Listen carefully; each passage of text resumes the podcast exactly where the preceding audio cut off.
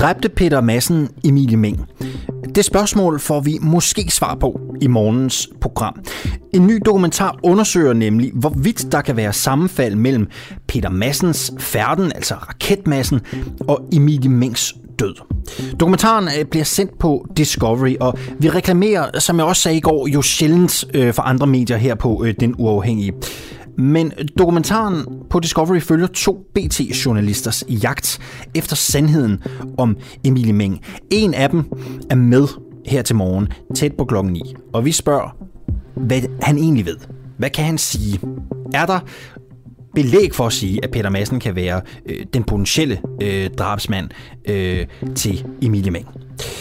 Er Socialdemokratiets eh, klimaplan blot en plan, som skal føre frem til en egentlig plan i 2025? Det er der mange, der mener, og eh, kritikken er havlet ned over øh, regeringspartiets øh, klimahandlingsplan, efter den blev fremlagt i går.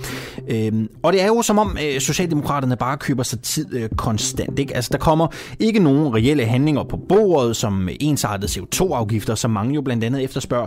Øh, og vi prøver at dykke lidt ned i planen i dag. Vi starter om lidt med en af kritikerne, og så taler vi selvfølgelig også med Socialdemokratiet selv, øh, det klimaoverfører Anne Paulin, som kommer i studiet øh, hos mig her kvart over 8, og øh, skal tale lidt om planen. Jeg vil allerede nu sige, hvis du har gode spørgsmål til Socialdemokratiets klimaplan, til Socialdemokratiets klimapolitik, så skriv dem ind til mig, enten i kommentarfeltet på Facebook, eller send dem afsted til mig i en sms. Du skriver DUA, D-U-A-H, mellemrum, kom så med din besked, og så sender du den afsted til 1245. Gode spørgsmål til Socialdemokratiet, det tager vi imod med kysshånd. Og så fortsætter vi vores fokus på GDPR-regler, som giver mindre organisationer grå hår i hovedet. I går der talte vi med en præst, der af sit stift er blevet vejledt til ikke at skrive kære konfirmander til sine konfirmationshold. Og spørgsmålet er jo så, er det her virkelig reelt? Er det her virkelig sådan GDPR-reglerne skal forstås?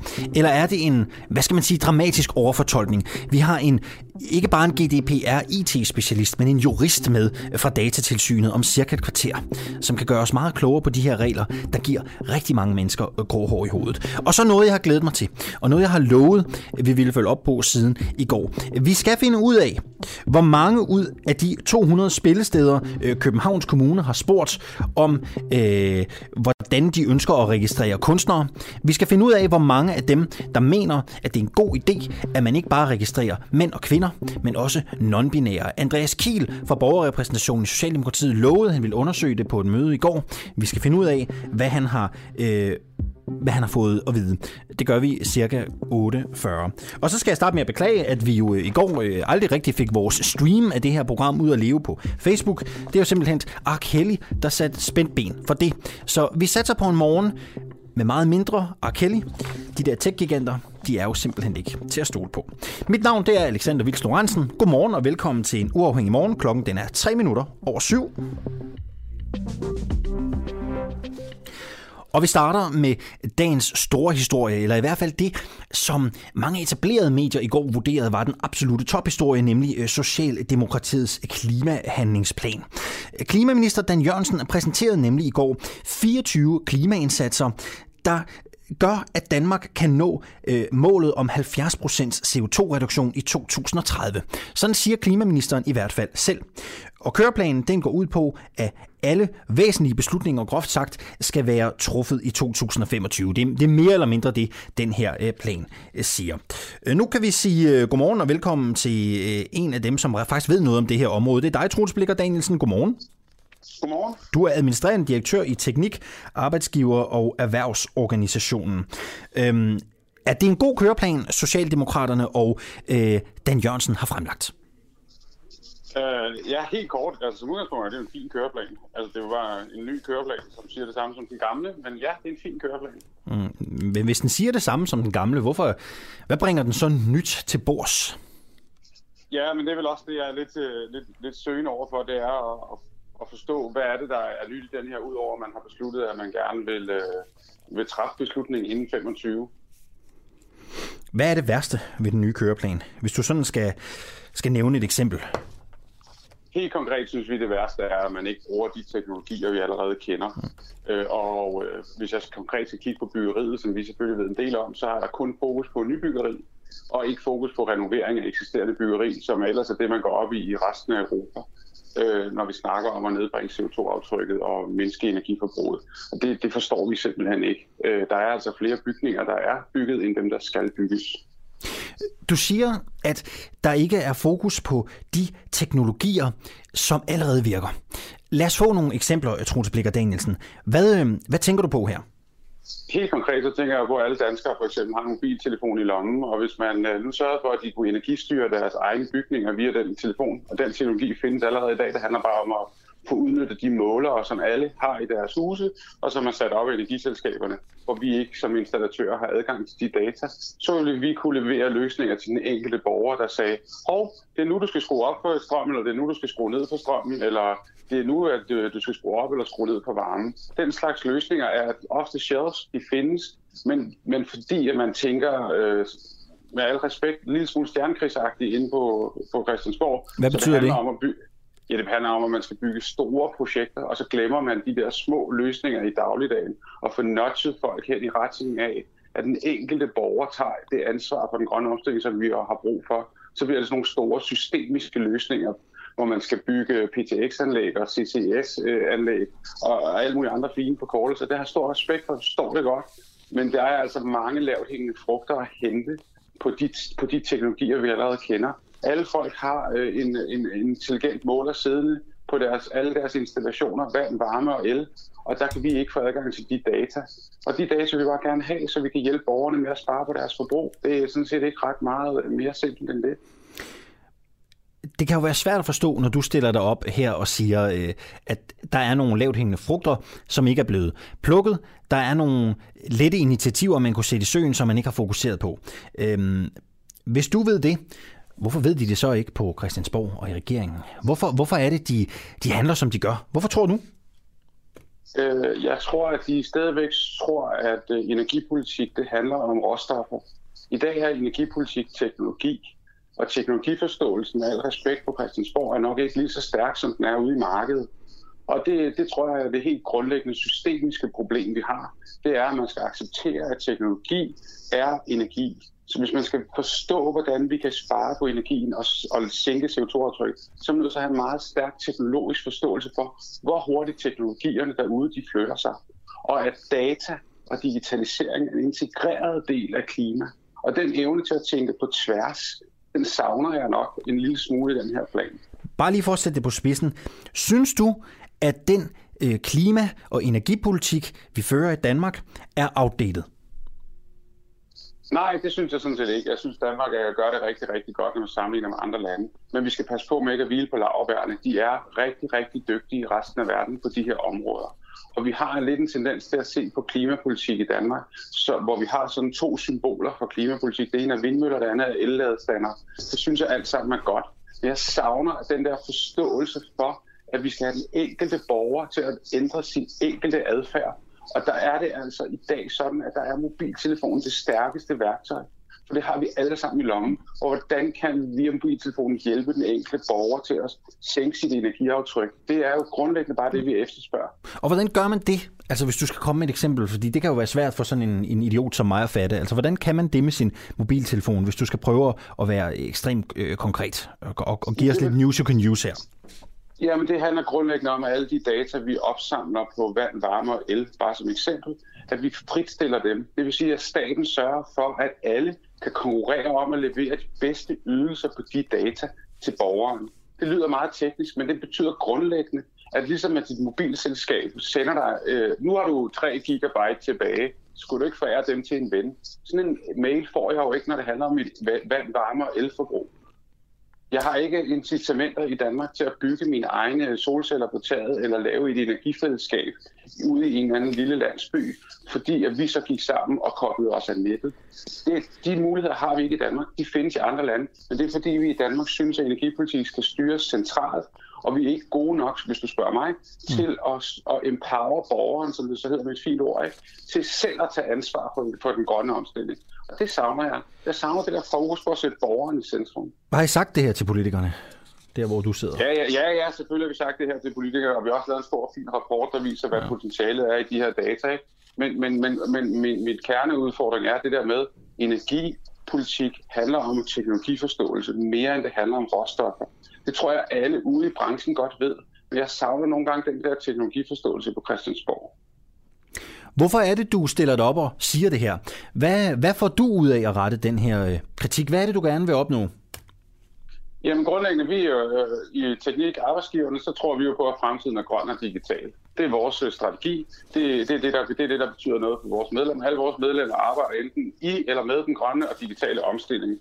Så vi efterspørger jo, at man, særligt når vi handler om det eksisterende byggeri, de eksisterende industrianlæg, får kigget på, hvordan kan vi gøre det klogere der, og der mener vi, at data er en helt central spiller, og den savner vi, at regeringen fokuserer på. Vi mener, at eksisterende teknologier som varmepumper og øh, hvad hedder det, øh, øh, målere og IoT-devices, altså Internet of Things, de har et kæmpe potentiale, som vi slet ikke kigger på. Vi ved, at 40 procent af CO2-aftrykket i byggeriet kommer fra det eksisterende byggeri. Og så står der på side 139 i den her plan, at vi har leveret på byggeriet, fordi vi har lavet en strategi for bæredygtig nybyggeri. Og det giver ingen mening for os. Tror du, vi når 70% CO2-reduktion i 2030 med de planer og de initiativer, der er blevet sat i søen fra regeringen på nuværende tidspunkt? Altså nu er rimelig kynisk, øh, og jeg tror på, at den her plan handler om, at man gerne vil flytte en beslutning til efter næste folketingsvalg. Øh, og det, øh, Hvad baserer du det på? Og 2025, det passer jo meget godt, ikke? Så kan man tage beslutningen efter næste folketingsvalg. Det vil være min kyniske politiske udlægning, men nu er jeg jo ikke politisk analytiker. Øh, så, så det kan jo være, at jeg ikke har ret. Øh, og, og det kan også være, at det her med, at man nu har knækket en hockeystav, man selv har opfundet, handler om, at Danmark øh, åbenbart ikke skal deltage til OL i ishockey, selvom vi lige har, har kvalificeret os. Altså det kan jeg sige alt muligt sjovt om. Men, men hovedpointen her er, hvis vi sætter borgeren i centrum og giver borgeren nogle bedre muligheder for selv at lave den her omstilling, i stedet for hele tiden at tænke på at bygge nogle flere vindmøller og, øh, og hvad hedder det, og kigge på det systemisk. Det, det, det, det er den vinkel, jeg savner. Og og så savner jeg jo ligesom resten af erhvervslivet. De har lavet, vi har lavet 14 klimahandlingsplaner, og det har man, hvor vi har kommet med et hav af konkrete forslag. Og ikke ret meget af det der er blevet sat i søen endnu. Og nu har man så i en plan sagt, at vi skal lave klimahandlingsplaner 2,0. Altså grundlæggende får det mig jo til at tænke, at den her regering er mega god til kommunikation, og måske en lidt mindre skarp på indhold. Synes du, den danske regering svigter klimaet ved at lancere en plan, der helt konkret går ud på, at der findes en god løsning efter 2025? Nej, det synes jeg er stramt. Det synes jeg er stramt. Og min, min kritik skal jo ses som et udtryk for, at vi alle sammen ønsker at bekæmpe klimaforandringerne ja. på den, med den ene hånd, så, så det synes jeg ikke, nej. Du siger bare, at du tror, øh, og, og jeg ved godt, du er ikke politisk analytiker, men det behøver man sgu heller ikke at være øh, af uddannelse eller erfaring for, for at have en holdning.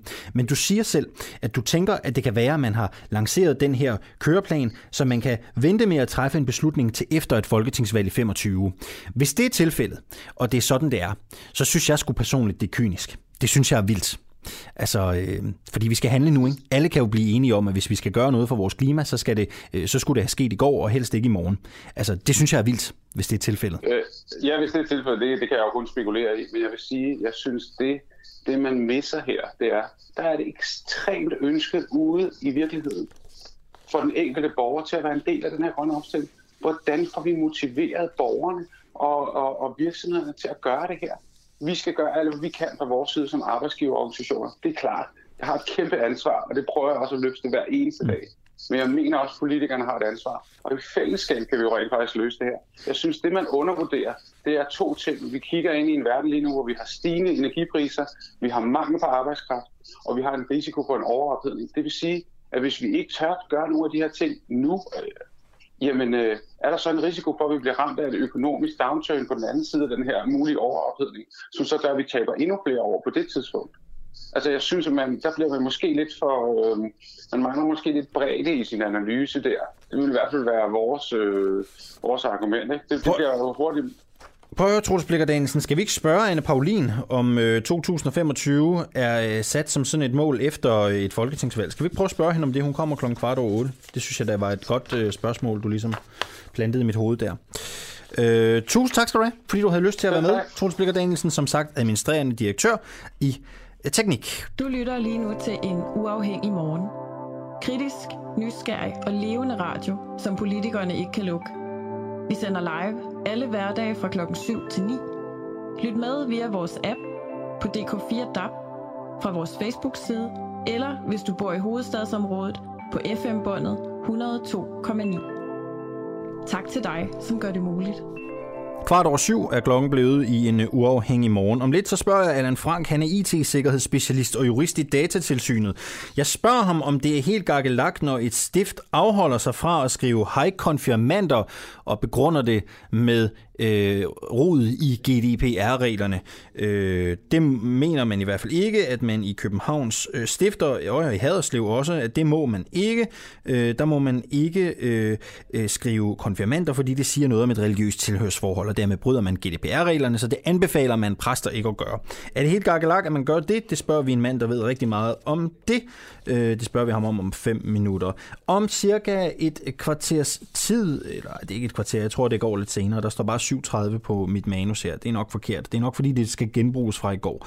Det er Katarina Amitsbøl, vi skal tale med. Det bliver nok først i næste time, hvis jeg forstår rigtigt. Hun er EU-ordfører for det konservative Folkeparti, og vi skal tale om, hvorvidt EU har fået for meget magt. Øh, det mener det konservative i hvert fald, når det kommer til spørgsmålet om øremærket barsel. Det helt store spørgsmål er jo så, hvad vil man i det konservative Folkeparti gøre for at få ændret reglerne? Er man villig til at tage øh, beslutningen hele vejen øh, til EU-domstolen? Øh, Katarina Amitsbøl er med i næste time. De nye GDPR-regler er en hovedpine for mange organisationer, som vi også fortalte i går. Øh, de skal vende sig til alle mulige nye tiltag for at beskytte øh, personfølsomme oplysninger. I går der talte vi med en præst, og hun sagde, at hun ikke må skrive, eller hun blev i hvert fald vejledt i ikke at skrive, hej konfirmander til sine konfirmandhold. I stedet skal hun for eksempel skrive, hej 8. B, fordi et religiøst tilhørsforhold åbenbart er personfølsomt. Godmorgen, øh, Allan Frank. Godmorgen, godmorgen. Du er IT-sikkerhedsspecialist og jurist i datatilsynet.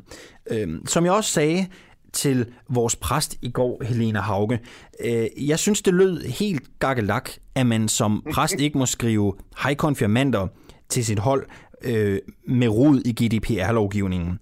Prøv kan det være rigtigt, hvad det er, de siger i Københavns Stift, eller øh, fejlfortolker de GDPR-reglerne?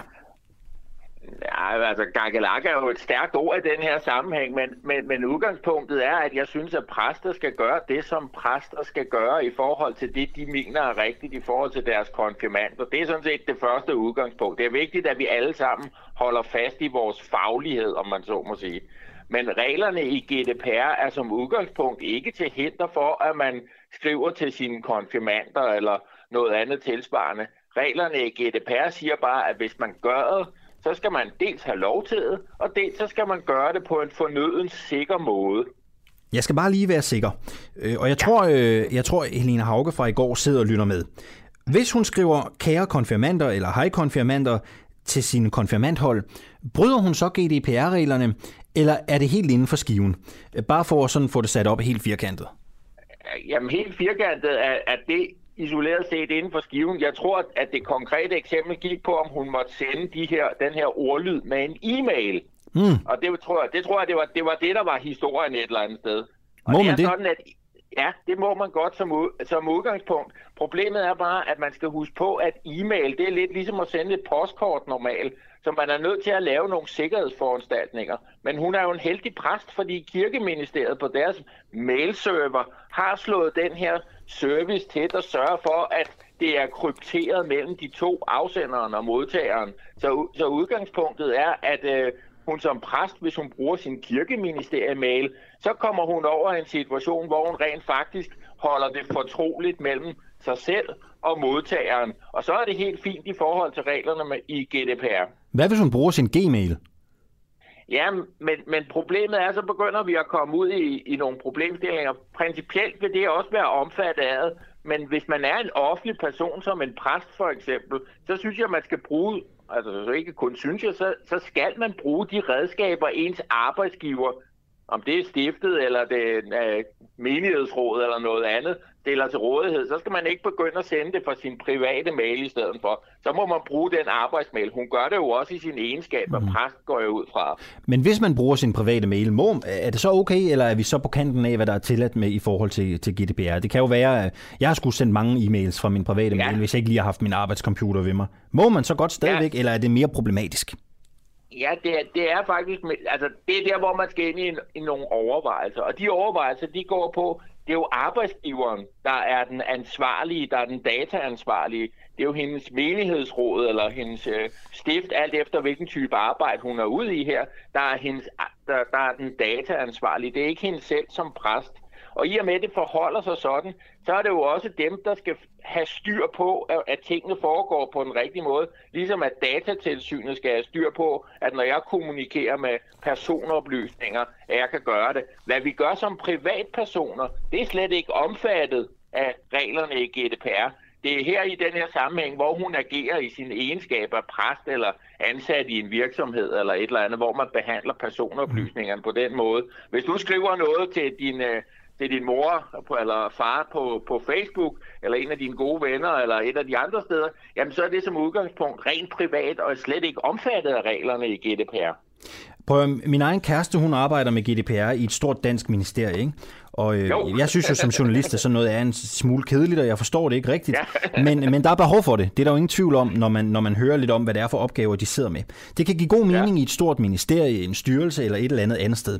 Ja. Men øh, sådan en organisation som øh, en kirke, som laver et sovneblad, eller som på en eller anden, ja, ja. anden måde kommunikerer øh, med, med omverdenen.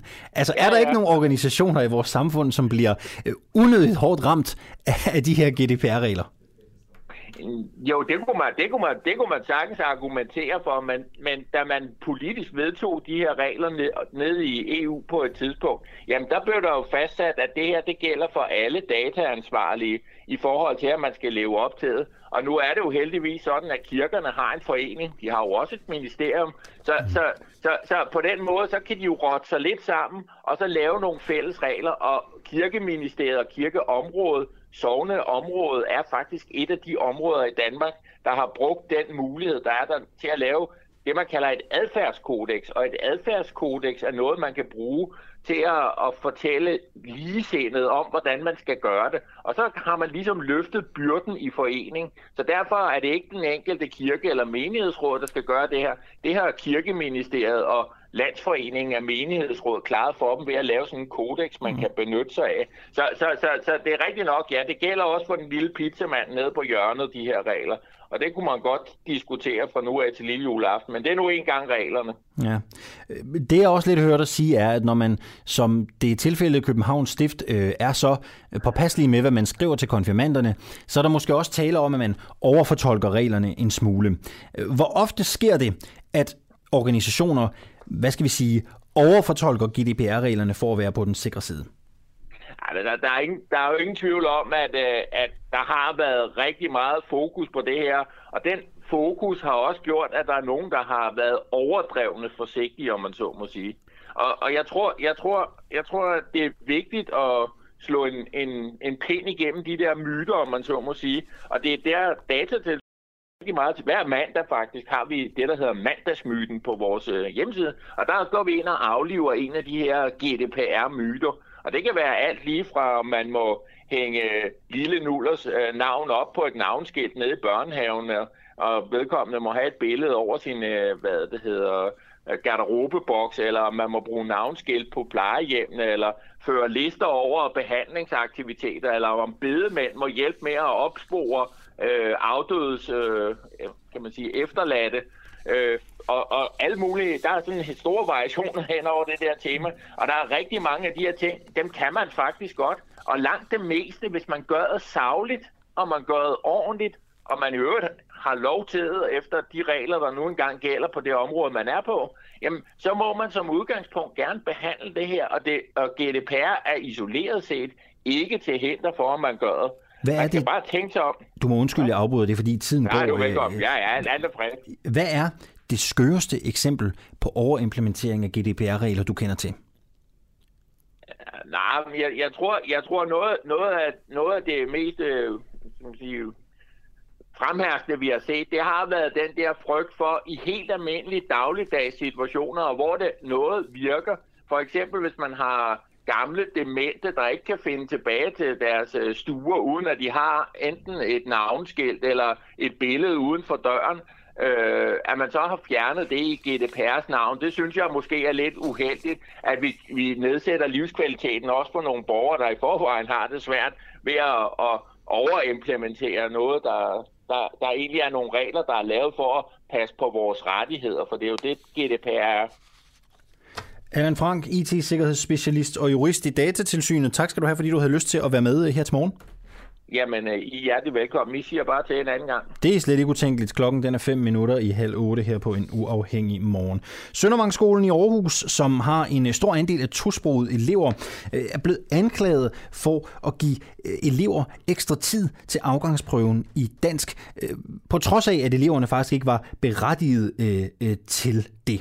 Øh, derudover så øh, er der også anklager om, at lærerne på skolen øh, skulle have fortalt eleverne, hvad de skulle op til, før de skulle til afgangsprøven. Altså de har simpelthen fået et, et forspring, så at sige.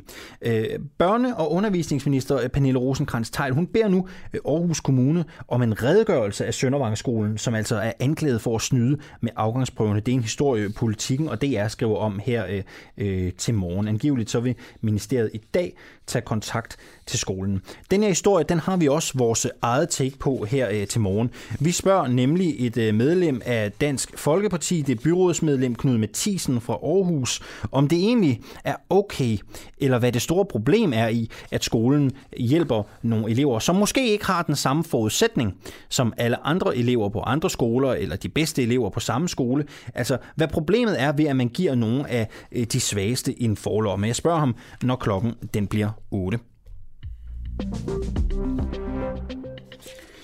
Først skal det handle om mink, for vil Mette Frederiksen afskaffe minkavl for en hver øh, pris. Det er der nok øh, nogen, der spekulerer i. Minkavler Erik Vammen, han var lige ved at hente et par tusind mink hjem fra udlandet.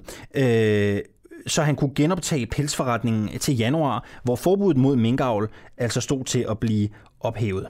Men tirsdag ramte nyheden ham som et lyn fra en øh, klar himmel. Øh, Folketinget forlænger forbuddet mod mink, da Statens Serum Institut vurderer, at avlen fortsat udgør en smitterisiko i samfundet. Min øh, kollega Oliver Fruergaard fangede ham øh, i går, og øh, talte med ham, efter han havde modtaget nyheden. Han er overbevist om, at der bag forbuddet ligger en skjult dagsorden fra regeringen om at afskaffe mink. For som han siger, Mette Frederiksen har øh, aldrig nogensinde kunne lide mink. Jeg synes, at regeringen de skal tage med klart ud, om vi skal have minkavl i Danmark, eller vi ikke skal. Hvis vi ikke har, så lige så godt, øh, så vil vi lige så godt få det at vide nu jo. Ja. Altså det her, det lugter noget at lukke et erhverv. Øh, der er så få øh, mennesker, der, der lukker sådan et stort erhverv øh, på så det, det usaglige grundlag. Det, det, det er en katastrofe. Okay. Det Kom. synes jeg. Tænk- Så hvad sker der næste år, om står vi så i samme situation, hvis vi ikke får en ny regering? Ja. Det, det er spørgsmålet. Det er jo ikke et spørgsmål om, om, om, om velfærd eller, eller, eller sundhed, eller mink, de er til fare for, for folkesundheden. Det, det er et spørgsmål om, om vi skal have mink eller ikke, jo, når det kommer til stykket. Men så vil der den. Du tror, regeringen de, de også øh, gør det her nu, fordi at de gerne ser minkerhvervet lukket? Altså fordi at... Ja, hvorfor egentlig? Jamen, det er fordi, de vil have med mink, jo. Det, det har været planen hele tiden, jo. Regeringen, de har slet ikke været interesseret i at, at komme med en løsningsforslag eller noget med, hvordan man kunne have mink i Danmark. Det har mm. vi prøvet på at komme med rigtig mange muligheder, hvordan det kunne lade sig gøre. Men regeringen gider ikke engang at reagere. Regeringen, de bestiller ikke engang en, uh, en uh, vurdering af, hvordan erhvervet kan starte op igen. Det bliver, og, og dem, der er i gang, de får at vide, at, uh, at de skal holde med at, at, at lave sådan nogle, Mm. sådan nogle uh, konklusioner. Hvorfor tror du, at øh, regeringen gerne vil af med mink? Jamen, det er jo et spørgsmål om, og det, det har aldrig været, Mette Frederiksen har aldrig været glad for mink, jo. Og det har Valentin jo ikke, jo. Altså, så det er bare et spørgsmål om at få, få erhvervet stoppet, jo. Altså, hvorfor er det, du... Hvad, hvorfor tror du, at hun ikke har været glad for det? Hvad er det, det kan jeg se. Hvad siger du? Ja, men... Uh... Ja, Valentin, det er jo det, han jo har sagt det 100.000 gange over mange år også. Men uh... Men Mette Frederiksen gør jo ingenting for at være jo overhovedet. Altså, Nå, hvad har, det er hvad så tydeligt, at det hvad, har været mandskjult dagsorden, det her, at, at, at, at minkerhvervet, det skulle, det skulle lukkes. Det er, det er for at få minkavl stoppet i Danmark. Så hvad tror du, hun har imod mink? Det er bare det, jeg mener. Jeg ved ikke, om hun har noget imod mink, men det er en måde også, at hun kan få magten på. Og beholde magten. Det er ved at lukke erhvervet. Så bliver hun populær, så får hun flere stemmer. Det er det, den drejer sig om i den sidste ende. Det er magt. Nå, tror du, at det har været en populær beslutning at lukke minkbranchen for Socialdemokratiet der? Ja, ja det er helt sikkert. Nå. Altså, også for, ja. Hvad, hvad er det, du tror? For at beholde at... magten i Folketinget. Nå, fordi du tænker, der er mange, der er imod mink og sådan noget? Altså sådan noget dyrevelfærdsårsager og sådan noget der, eller hvad? Ikke ude i befolkningen, det, det, har, ikke, det har ikke noget at sige. Ja. Men øh, regeringen har, har, har jo noget imod mink. Jo det, det, de vil jo bare have alt muligt animalsk øh, produktion stoppet i Danmark, og så, så det er det, og så skal vi leve af nogle planter og noget jo i fremtiden. Tror du, det er, regeringens, tror du, det er regeringens politik? Ja, det er det, er det helt sikkert ikke, vil se der. Hvor, hvor ved du det fra? Og så skal vi nedsænke CO2-udslip, men det er jo ikke noget, altså vi bare flytter CO2-udslip øh, syd for grænsen. Ja. Du kan se, nu kommer vi til at mangle en masse hvad hedder det, gødning til vores marker, fordi vi ikke har mink her i Danmark. Nu skal man så til at importere en hel masse kunstgødning fra, fra Sydamerika. Ja. Hvad med det der med, at det, det er en helt enorm siger, krise, det, det er ikke sådan særlig godt for miljøet jo. Man kan jo lige så godt bruge de råvarer, man har uden for døren. Ja, okay. Hvad med det der Når med... man snakker grøn omstilling og, hvad hedder det, bæredygtighed, så det er der nummer et. Hvad med det der med, at SSI siger, at der også er en, der er en, du ved, en væsentlig smitterisiko ved at, at fortsætte minkavl? Jamen, det vil altid være en risiko, jo. Det, det, det vil altid være, jo. Men man, man, man, man, man siger det bare, øh, altså, uden at begrunde hvorfor, jo. Og så du tror ikke på det? jo, jeg tror, der er en risiko. Der er en risiko ved alt, jo. Ja, men den risiko, de siger, den bliver større, hvis man, hvis man fortsætter minkavl. Gør det så ikke, at øh, tænker du så, at det er lige meget, eller hvad? Hvis smink, og det har jeg sagt hele tiden, hvis smink det er til far for folkesundheden, så skal det selvfølgelig ikke have mink jo. Men så må de bevise, øh, at, at mink de er til far for folkesundheden, ikke bare komme med sådan en mundtlig, mundtlig rapport, og, og så øh, komme med udregninger, der baserer på, på, på 16-17 millioner mink, og folk det kan vaccinere. Det er simpelthen så useriøst. Mm. Okay, så hvad savner du der? Af, af dokumentation for det? rapport, jo, der, der, der er reelt jo. Og så en løsningsforslag. Okay. Ja, hvordan man kan have mink. Okay. Kommer du så til at dyrke, kommer du til at afle mink her fra, øh, fra 2022, nej, 2023 er det så nu, ikke? Øh, kommer du til at gøre det? ja, det er planen. Ja, hvorfor tager du ikke bare de der penge? Fik du ikke sådan, uh, kan du ikke få sådan en erstatning? For, for jeg din... ved ikke noget om det. Jeg ved, ikke, jeg ved ingenting. Jeg har ikke fået noget på skrift endnu. Så det, det kan jeg ikke uh, svare dig på. Nå. Og jeg har ikke fået en krone endnu, så jeg ved ikke, hvor jeg står hen. Men jeg ved, jeg får mink, så kan jeg lave penge. Tre minutter over halv otte er klokken blevet, og vi skal altså lige dvæle ved en historie, som har fyldt en del her på øh, Den Uafhængige. Vi interviewede jo øh, Bo Hammer fra Tornby Kommune. Han øh, forlod øh, jobbet. Han var den syvende leder inden for syv år under den samme forvaltningschef i Tornby Kommune, som valgte at stoppe i øh, sit arbejde. Øh, det gjorde han, fordi han rettede en skarp kritik mod øh, Tornby Kommune, ledelsen i Tornby Kommune. Han sagde, at der bliver fusket med reglerne, blandt andet udbudsreglerne, og der er et, et, et dårligt arbejdsmiljø på grund af, af øh, ledelsen. Øh, seneste nyt i sagen, det er, at Tornby Kommunes økonomiudvalg i tirsdags har besluttet simpelthen helt at fritage den forvaltningschef, som Bo Hammer retter kritikken af. Han hedder øh, Kim Madsen. Det er i hvert fald offentligt tilgængeligt i Amager Liv, som har skrevet den her øh, artikel. Han er fritaget for tjeneste indtil videre. Det oplyser Tornby Kommune på deres hjemmeside. Det, der jo i virkeligheden først skete, det der først blev meldt ud, øh, det var jo, at han ville få en anden rolle i organisationen. Men nu er han altså helt øh, fritaget for tjeneste. Og det skyldes, at man simpelthen vil finde ro øh, i øh, Tornby Kommune indtil videre. Det er kommunaldirektør Morten Vinge, som overtager øh, Kim Massens job i den kommende øh, periode. Og hvad er det så, øh, der videre skal ske? Ja, på hjemmesiden der skriver Tornby Kommune jo, at kommunen ser om stor alvor på de beskyldninger, som er rejst. Revisionen er i gang med at gennemgå kommunens procedurer, bogføringer med videre, for at udrede kritikpunkterne tilfredsstillende. Det kommer til at blive afleveret i et svar til Star. det er den 4. oktober lige om lidt, øh, der så godt som muligt kommer rundt om alle spørgsmålene inden for tidsfristen. Vi kommer selvfølgelig også til at følge den her historie intens. Vi er slet ikke færdige med at dække den på den uafhængige, og vi vil jo også rigtig gerne tale med borgmesteren i Tornby, som ikke har vendt tilbage på øh, vores øh, indvendelser. Men vi fortsætter altså med at grave i øh, den historie.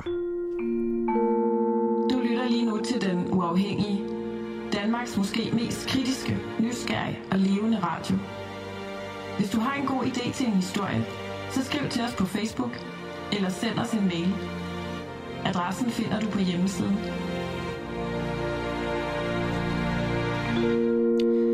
Statsminister Mette Frederiksen siger, at medierne skal diskutere Danmarks krigsdeltagelse på en mere respektfuld måde, end det hun øh, oplever. Øh, det svarer hun, øh, og hun siger, at de fortjener fuldstændig opbakning. Øh, og hvad gør man så, når landets statsminister går ud og siger det? Ja, så skal vi selvfølgelig give regeringen mulighed for at give øh, vores udsendte den hedder den støtte, de fortjener. Og det er det, der skal ske i løbet af de næste øh, 5-10 minutter øh, sammen med dig, Jan Johansen. Godmorgen. Jan Johansen, kan du høre mig? Jeg tror ikke, vi har Jan Johansen øh, igennem. Øh, øh, jeg tror ikke, vi har Jan Johansen igennem. Det, jeg kan sige, er, at øh, denne udtalelse, som, som Mette Frederiksen kom med, den faldt, på, øh, den faldt på flagdagen. Og det, hun sagde, er ordet. En ting, jeg ikke selv er i tvivl om. Når vi inde på Christiansborg og i medierne diskuterer Danmarks krigsdeltagelse, så bør det, og så skal det ske på en mere respektfuld måde, end det, jeg synes, jeg oplever lige nu. For de faldende, for dem, der overlevede. For dem, der stadig er klar til at tage ud med Dannebro på skulderen, for deres familier, ordentlighed og respekt. Det er det mindste, vi andre kan udvise. Lad os gøre det. Ordentlighed og respekt. Og så siger hun også, og jeg bliver nødt til i dag at rette endnu en appel. Når Danmarks udsendte står i verdens brandpunkter med andre menneskers liv og død mellem hænderne, så skal de have arbejdsro, og de skal have fuldstændig opbakning. Det er Jan Johansen fra Socialdemokratiet, vi venter på. Øh, om vi ikke kom igennem, eller om der blev lagt på, det er uvist. Men han skal på lige om lidt hos mig, og det skal han øh, selvfølgelig øh, for at få lov til at hylde øh, de danske udsendte, de danske soldater, men også for at svare på, hvordan vi så helt konkret hylder dem ordentligt. Øh, det kan være, at der er mange, der er i tvivl om det, og det kan også være, at Jan Johansen kan lære os noget. Øh, for eksempel så nogen som mig, som står her og øh, behandler det emne hele tiden. Hvordan skal vi ligesom gribe det an i medierne? Lad os prøve at spørge en, som har øh, helt styr på, øh, på det. Øh, og jeg kigger ud i regien og spørger, om der er noget nyt. Det er der ikke umiddelbart. Øh, prøv og så kan jeg sige lidt ellers om, hvad vi har på øh, programmet. Øh, efter Jan Johansen, hvis det lykkes os at få ham på, så skal vi tale med Ulrik Dalin, øh, god ven af programmet, og tror også, vi efterhånden kan kalde ham vores rigsretskorrespondent. Øh, Ulrik Dalin, han dækker rigsretssagen mod Inger Støjberg. I går, der var det som bekendt øh, dag 12, og vi har naturligvis også et klip klar øh, fra Ingers dagbog. Det er det her famøse stykke politiske OnlyFans, Inger.dk, som man kan støtte for 25 kroner om måneden. Øh, vi øh, spiller et lille klip øh, hver dag. Vi synes, det er vigtigt at høre, hvad Inger har på hjerte, og om der på en eller anden måde er uoverensstemmelse mellem det, vi hører i de etablerede medier, og det, som Inger Støjberg selv kommunikerer på sin egen platform. Og så får vi ligesom Ulrik Dalin til at tegne og fortælle. Og jeg tror, vi springer Jan Johansen over for en bemærkning. Han tager i hvert fald ikke telefonen. Og så øh, er det Ulrik øh, Dalin om lidt, og vi snakker jo som sagt med ham, fordi det i går var 12. dag for rigsretssagen mod Inger Støjberg. Øh, for 25 kroner, så kan alle få adgang til øh, Inger.dk. Øh, øh, som jeg også sagde i går, jeg synes, I skal bruge øh, 39 kroner i stedet for på den uafhængige, men man kan altså få adgang til Ingers Univers for 25 øh, kroner.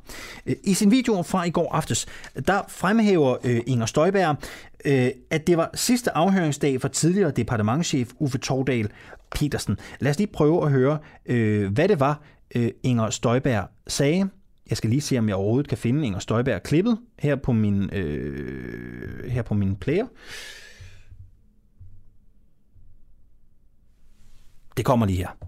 Så blev det dag 12 i øh, rigsretten, og øh, det har været en travl dag. Det øh, annoncerede jeg allerede i går, og det var det sandt at sige også. Først så skulle øh, departementchefen, den tidligere departementchef Uffe Tordal Petersens øh, vidneforklaring øh, gøres færdig. Øh, og det var øh, min forsvar, der skulle øh, stille spørgsmål til ham. Og vi kom rigtig godt omkring. Nu har han jo også brugt øh, lige godt to dage øh, på det, og så lige det her ekstra her i dag. Så, så, så vi er kommet rigtig, rigtig godt omkring. Og det, der står tilbage, det var også lige inde på det i går, men det er, at han klar og tydelig og på flere måder har sagt, at jeg selvfølgelig ikke har bedt ham om at gøre noget øh, ulovligt, udføre en ulovlig ordre. Øh, og, øh, og så var han meget... Øh, direkte på, øh, på hele spørgsmålet omkring, øh, hvad søren blev det af det der ministernotater, og hvorfor blev det ikke øh, sendt videre ud til Udlændingsstyrelsen, alle de her ting. Øh, det, øh, det synes jeg, han var meget klar på, at det hverken var hans rolle som departementchef, og heller ikke min rolle som minister øh, at skulle gøre det.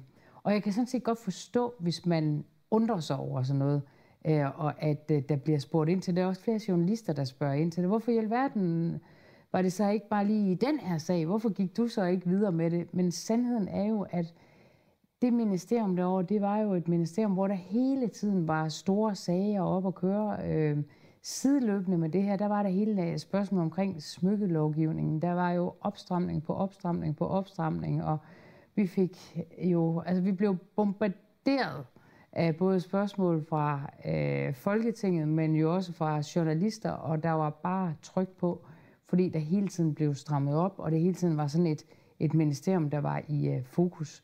Så man skal bare tænke på, at dengang, der var barnebrudssagen jo en sag af mange store sager, der kørte i øh, ministeriet. Kunne jeg godt have tænkt mig, at det notat, det var kommet videre? Det kan jeg love for. Det kunne jeg godt. Men uh, som sagt, det er altså hverken en departementchefs opgave, og det er heller ikke en ministers uh, opgave uh, at bringe dokumenter videre i et, uh, i et system som det der. Ulrik Dahlin, min ven, godmorgen. Godmorgen. Journalist på Information, og du har dækket øh, hele rigsretssagen intenst. Øhm, vil, du have udlagt, vil du have udlagt teksten på samme måde som Støjberg? Nej, det tror jeg ikke, jeg ville. Altså, ministeren har ret i flere ting. Hun har ret i, at det var en travl tid dengang i ministeriet øh, med alle de flygtninge, der kom, og med smykkelov, og med lov om at udsætte familiesammenføring til tre år osv. Men jeg synes ikke, hun har ret i sin gengivelse af, hvad departementchef Uffe Tordal Petersen, hvordan det var. Altså, jeg ved ikke, om lytterne kan huske, hvad vi talte om i går, men det, der skete, var, at forsvarerne endnu en gang forsøgte at få Uffe Tordal Petersen til at være med på den nye forståelse, de har af det her ministernotat, som vi har været inde på mange gange. Den nye forståelse går, går ud på, hvis man skal sige det meget kort, at notatet øh, lægger op til, at alle skal adskilles. Dem, der så, hvor der er særlige undtagelser, der gør sig gældende, de skal så adskilles, men bo på hver sit værelse på samme asylcenter. Og hvis det smarte ved den nye forståelse er, at alle de mange gange, hvor Inger Støjberg har sagt, at alle par skal adskilles, det vil man jo godt kunne argumentere med, finder støtte i notatet, fordi alle skal adskilles, selvom ganske få så ikke skal adskilles mere, end de skal bo på hver sit værelse på samme asylcenter. Men da forsvarende forsøgte at få Uffe Tordal Petersen til ligesom at forholde sig til det, og det gjorde de ved at tage udgangspunkt i et svar, øh, som var givet i Folketinget til folketingsmedlem Nasser Carter, øh, og der har var, var Tordals reaktion, at øh, det var et dårligt svar, og det skulle have omtalt mulighederne for undtagelser. Og der blev, hvad hedder det, René Oversen ved og ved og ved med at sige, det er jo ikke det, der står, og prøv at læse det igen, og jeg læser det lige op for dig. Og til sidst måtte retsformanden, højesteretspræsident Thomas Rørdam, rydde ind og sige, nu har vidnet forklaret sig fem gange, så nu må vi gå videre. Øh, og det måtte René Oppersen så til til sig og sige, det havde han forstået, og så gik han videre i sin afhøring. Men det er altså et eksempel på, synes jeg, at der er, om man så må sige, slået en lille bitte bræsje ind mellem Uffe Torgdal Pedersens forklaring og Inger Støjbergs forklaring. Hidtil har de to forklaringer ligget meget i forlængelse af hinanden, og det er for så vidt ikke mærkeligt, fordi Uwe Tordal Petersen vil jo stå i en lidt underlig situation, hvis han som departementchef anerkendte, at hans minister havde hvad hedder det, fået gennemført en ulovlig praksis. Øh, men han går altså ikke med på denne her nye forståelse, som øh, Inger Støjbergs forsvar har af det her notat. Om det så skyldes, at han er uenig, eller om det skyldes, at han i så mange år nu har indøvet den anden forklaring, og derfor, om man så må sige, sidder lidt fast og ikke kan råbe, så det skal jeg ikke kunne afgøre. Der skete også det, at øh, Uffe Tordal Petersen, øh, man kunne få det indtryk, at han ligesom blev lidt forvirret og nervøs for, hvad forsvarerne var ude på.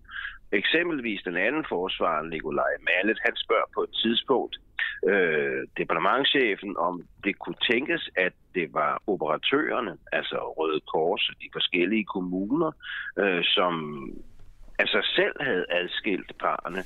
Og der svarede han så, at det ville han ikke udelukke. Og det er jo sådan en lille smule mærkeligt, at øh, operatørerne på egen hånd selv skulle have foretaget de her adskillelser. Det var selvfølgelig beslutninger, der blev truffet i Udlændingestyrelsen, og de har jo forklaret, at de træffede de beslutninger, fordi de synes, de fik den besked fra departementet.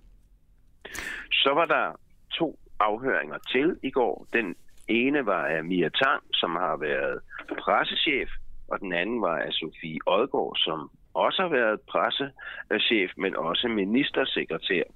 Og øh, kendetegnende for de to afhøringer var, at øh, de to øh, kvinders eller to vidners øh, hukommelse var usædvanligt ringe. Men det var den også, da de skulle afgive forklaring i Instrukskommissionen, så der var sådan set ikke nyt. Er der noget odiøst i det, at deres hukommelse er så dårlig? Er der noget odiøst i det? Er der noget, vi skal bide mærke i ved det, eller er det øh, naturligt? Det kan måske være svært for dig at vurdere, men jeg har alligevel lyst til at spørge dig. Ja, altså man kan jo tænke på sig selv. Hvis øh, du blev spurgt om, hvad, hvad sagde, hvordan var ord, ordvalget præcis på et eller andet møde, du var til for mere end fem år siden, så kan man jo med stor sikkerhed sige, øh, eller formentlig sige, det husker jeg ikke 100% nøjagtigt. Man kan godt have en fornemmelse af, hvad der blev sagt, men øh, det præcise ordvalg, hvordan ordene lige præcis faldt, det kan være sværere at huske. Og hvis du er i en situation, hvor man så må sige, helst ikke vil fættes ind i noget, så er det jo en mulighed at sige, jeg kan ikke huske præcis, hvordan ordene faldt. Fordi det vil jo ikke nødvendigvis være forkert. Nej, jeg kan ikke huske, hvordan ordene præcist faldt. Men derfor kunne det jo godt være, at man havde sådan en eller anden samlet forståelse for, hvad var det egentlig, der skete, om end ordene kunne være forskellige. Øh, så derfor så, altså det var bemærkelsesværdigt mange gange, at de må sige, jeg beklager, jeg kan ikke huske det, jeg beklager, jeg kan ikke huske det, det kan jeg ikke lige huske. Det er, det, det, jeg kan ikke huske, hvordan ordene faldt, og så videre, så videre. Uendelige variationer over det tema. Ja, det er jo fair, fair nok. Jeg kan ikke huske, hvad jeg fik til aftensmad sidste tirsdag. Øh, Dalin, Dalin øhm, Tordal og Støjberg har før været aligned i forhold til deres forståelse og deres forklaringer. Det, mm. det er de så ikke mere. Jeg kunne godt tænke mig at spørge, har Tordal noget på spil i den her rigsretssag? Risikerer han noget? Nej, øh, ikke en disciplinær sag som visse af de andre chefer, som stadigvæk er i det offentlige tjeneste. Man kan sige, at det han slås for, øh, eller i hvert fald en mulig forståelse af ham, er, at han slås for sit renommé, øh, sit omdømme. Fordi i, efter at have afgivet forklaring til Instrukskommissionen, om Instrukskommissionens vurdering af forløbet, der står hans øh, omdømme noget plettet tilbage.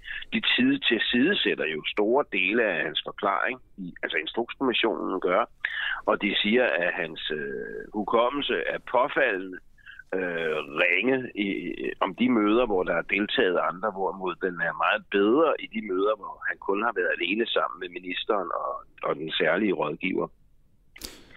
Så altså, det, han, han risikerer ikke nogen straf eller miste sin pension eller noget, men øh, altså, han kæmper formentlig for sit omdømme, sit gode ry og rygte. Ulrik Dahlin, øh, tak skal du have, fordi du havde lyst til at være med her til morgen. Inden jeg slipper dig, øh, vi holder mm. jo housewarming her på Den Uafhængige den 22. Ja. oktober for, for alle, der har været med til at støtte programmet. Øh, du har også fået en invitation. Har du lyst til at komme? Det ved jeg.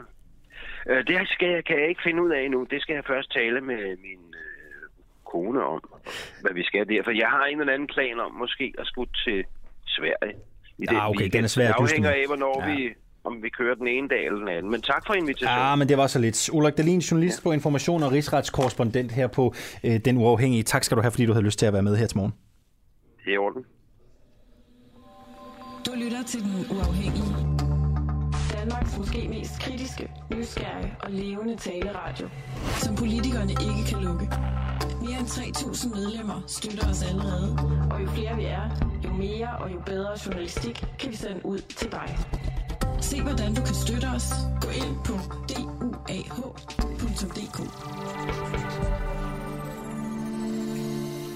10 minutter over 8 er klokken blevet. Om lidt taler jeg med Katarina Amitsbøl, som er EU-ordfører for det konservative Folkeparti, og vi spørger, om EU har fået for meget magt i barselsdebatten. Øh, og så kan I ikke også glæde jer til om cirka 25 minutter. Der får gæster her i studiet, det er Anne Paulin, som er klimaordfører i Socialdemokratiet. Og vi skal tale om, hvorvidt Socialdemokratiet, regeringens nye 24-punkts klimahandlingsplan, er øh, konkret nok, eller om den i virkeligheden bare er en plan, der skal føre til en øh, plan. Øh, kritikken har havlet ned over den her øh, klimaplan. Øh, blandt andet øh, talte jeg jo øh, tidligere her øh, på morgenen med Troels Blikker Danielsen fra Arbejdsgiver- og Erhvervsorganisationen Teknik teknik. Og vi skal prøve at høre også, hvad Paulin siger til noget af den kritik, øh, der blev luftet her. Det er klokken cirka øh, kvart øh, over 8.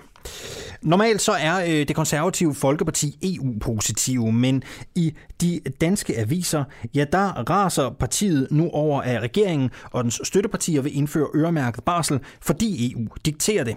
Lad familierne bestemme selv, lyder overskriften.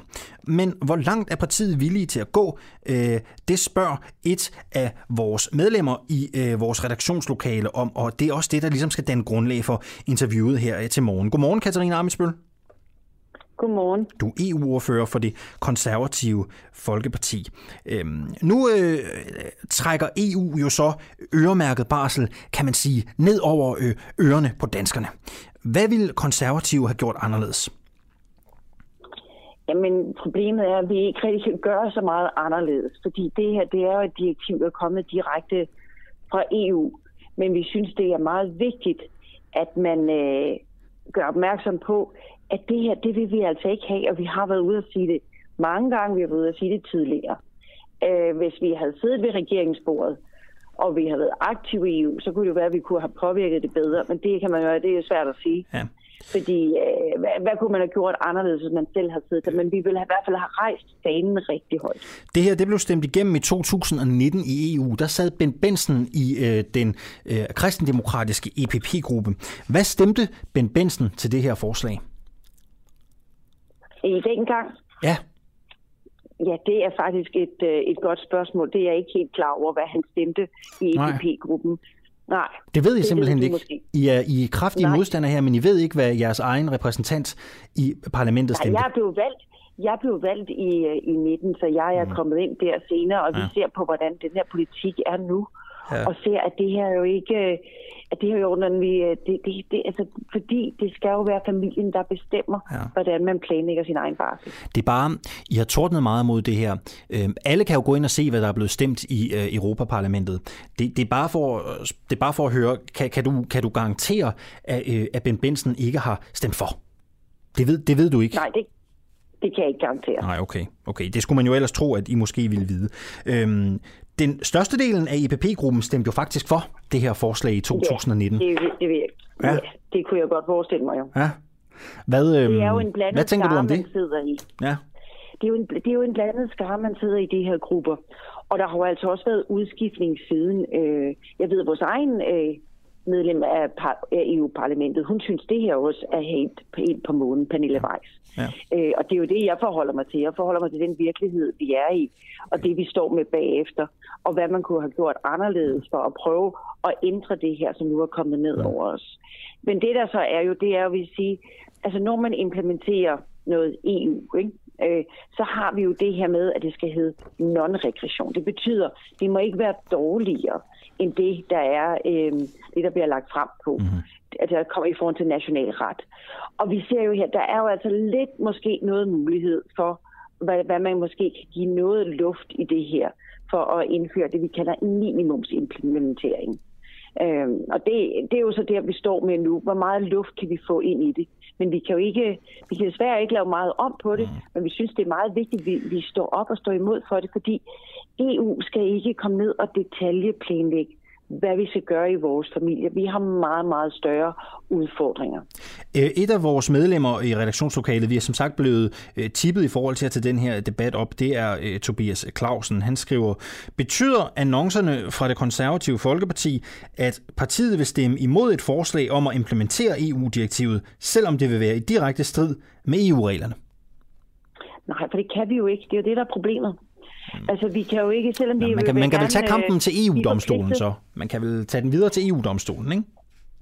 Det kan man. Man kan tage den helt til. Ja. Det, vil, det vil være det, man skal. Det er jo så også, fordi man er jo så imod, øh, hvad er konsekvenserne, hvis man ikke optager et EU-direktiv. Og er det konservative Jamen, Folkeparti det... klar til det? Nej, det er vi ikke. Vi er ikke klar til, at man skal gå helt, fordi man skal derind til. Mm. Vi er forpligtet til at implementere alle direktiver. Fordi det falder ind for vores forbehold, det her. Og det, direktivet er jo klart præcist. Men... Og det betyder selv, at hvis det ikke er optaget i dansk lov, så skal det have direkte virkning over for myndighederne og borgere i et medlemsland. Men sig mig, så er det jo og lidt en gratis omgang, I kommer med her. Er det, så er det lidt en gratis omgang, er det ikke det? Fordi vi kan ikke Nej, rigtig gøre noget ved det, og I er ikke villige til at tage det til EU-domstolen. Så hvad, hvad skal vi høre på brokkeriet for? Hvad skal det gøre godt for? Vi får, vi får jo en bøde, hvis vi ikke gør det her. Mm-hmm. Og det er jo så det. Men vi synes, det er jo meget vigtigt, det er, at regeringen må også gå op med sig selv, hvad de, hvad de vil kæmpe mere for, og har de kæmpet nok? Og altså, det synes vi jo måske ikke, man helt har gjort. Øhm, og det, det er jo så det, der har været et problem. Vi har, men altså, mm. så det synes vi, derfor er det meget vigtigt, at vi markerer det her. Vi er tvunget til at lave en minimumsimplementering af mm. det her direktiv, ikke?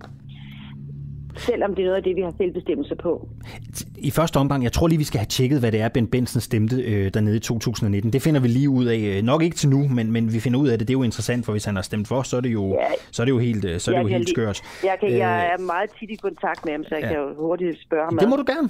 Det vil da være dejligt. Ellers så må vi selv ind og tjekke det. Gør jeg. Katarina ja, Amitsbøl, det gør jeg lige. Katarina Amitsbøl, prøv at høre. Det her, for det, det konservative Folkeparti til at øhm, spekulere i, hvorvidt EU-medlemskabet er en god ting for Danmark? Nej, det kommer vi ikke til, fordi EU-medlemskabet e er rigtig vigtigt i forhold til vores indre marked. Cirka 400.000 jobs er bundet op på det. Vi har også mange store udfordringer udefra med EU. Altså vi lever i en meget usikker tid, og vi synes, det er det, EU skal bruge sine kræfter på. EU skal løfte sig så blive en, ligesom at sige, en grøn supermagt, så kan vi også presse Indien og Kina. Og, og vi skal passe på, at vi ikke bliver jo afhængige af gas fra Rusland. Vi har migration, vi har masser af ting, vi skal løfte fra EU's ja. side. Og derfor synes vi, at det her det er simpelthen noget bøvl, og det er jo også mm. det, vi rejser fladet for at sige til EU hold nu op. Det her skal I holde op med. Vi så... vil heller ikke have, at I presser sådan en mindste løn ned over os, når vi har en dansk model. Vi vil heller ikke have, at I skal, vi skal tage, betale SU til hele EU's øh, studerende, fordi det er også noget bøv. Vi har nogle danske øh, jeg vil sige, særlige ting, eller hvor vi er langt frem. Vi er rigtig langt frem med barsel, og det tager det tager rigtig mange mænd nu, og så den, den nye generation. Og derfor vil vi godt markere stærkt mm. over, for de læser jo også avisen, de har jo også en repræsentation i Danmark, og sige, ja, det skal I ikke. Og det er jo det, vi, vi, øh, vi rejser fladet Amitsbøl, mod og, og, og siger til dem. Amitsbøl, lad mig lige prøve at... Øh lad mig lige prøve at, at, at skære den skarpt, ikke? og så kan du bare sige ja eller nej. Øh, så konservative måske i virkeligheden helst, at EU bare var et handelsfællesskab? Nej, det, det vil vi jo ikke, fordi vi skal løse grænseoverskridende udfordringer. Og derfor er vi jo også vigtigt, at vi har et fællesskab. Vi så jo faktisk gerne, at man, man fjernede forsvarsbeholdet, forbeholdet, og også, vi havde jo den retsforbehold afstemning. Og det gik jo op i hat og briller. Altså, det var, fordi man simpelthen ikke havde fået informeret danskerne nok om øh, EU. Jeg er faktisk rigtig glad for, at I spørger mig og udfordrer mig om EU. For jeg synes faktisk, der er alt for lidt debat og oplysning om EU i Danmark. Og når man ikke har meget kendskab til det, så bliver et forbehold som mere EU eller mindre EU, og det var ikke det, det handlede om. Og vi har jo en udfordring med at løse grænseskridende øh, grænseoverskridende kriminalitet. Mens i Tyskland, der har man løbende hele tiden diskussioner om, hvad er EU, også op til deres valg. Det har vi ikke i Danmark. Vi har det kun, når der er problemer og skandaler, som for eksempel barselsårloven. Og vi fortæller ikke alt, hvad der er om EU. Og så også som de unge har jo et helt andet, mange unge har i hvert fald et helt andet blik på det europæiske fællesskab. Øh, Katarina Amesbøl, jeg skal simpelthen spørge dig om noget andet her til sidst. Øh, de reklamer, I har indrykket øh, i avisen, de ligner ja. til øh, forveksling Dansk Folkepartis. Hvad fanden er op og ned i det? Hvem har planket hvem? Ja, det er, det er fra lånt vores. Det er fra lånt dem? Ja, ja. De, man kan sige, de har lånt dem. De har lavet ja. sig kraftigt inspirere, ja. og så giver de... Synes du, de har planket dem? Til os, og så giver de et twist. Hvis man læser den, så giver de lige et lille ja. twist der omkring ja. EU, og siger, her hvad er EU? Fordi DF vil jo gerne ud ja. af EU.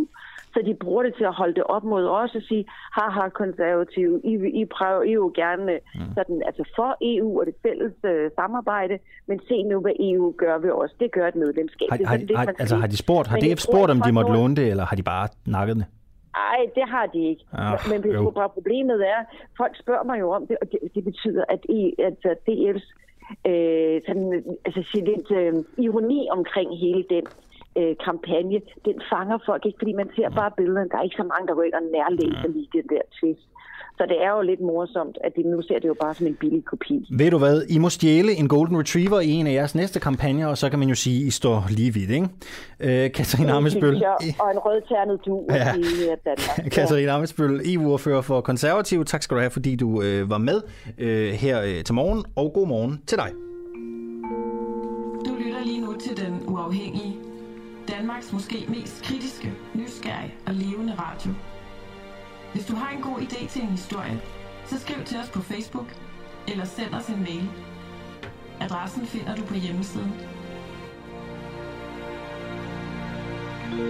Tænk nok, gang, så øh, kom vi forbi klokken 8, det vil sige, der er lige en lille times tid tilbage her i øh, din uafhængige morgenradio, hvor Alexander Vils Lorentzen er vært her øh, til morgen. Lad mig lige øh, opdatere dig på lidt fra den kuriøse verden øh, over på den anden side af Atlanten i USA. Øh, til de mennesker, som har fulgt med i Free Britney-bevægelsen, så er der gode øh, nyheder. Øh, nu er det nemlig øh, kommet frem, at Britney Spears far ikke længere skal være hendes værge. Øh, hendes mange fans, øh, som, som mange måske vil vide, hvis man dyrker de lidt mere kuriøse mediebilleder, øh, har i årvis under parolen Free Britney bakket hende op i hendes kamp om at blive fri af sit øh, værgemål. Første gang hun blev placeret under et værgemål var i 2008, og her har hun øh, siden øh, under hele retssagen påstået, at hendes far James Spears har ødelagt øh, hendes liv. Øh, I sidste måned kom det så frem, at øh, James Spears var klar til at forlade posten som værge for sin berømte datter, og det er altså nu sket. Således øh, informeret om en nyhed fra øh, den kuriøse verden til de af jer, der måtte være øh, interesseret.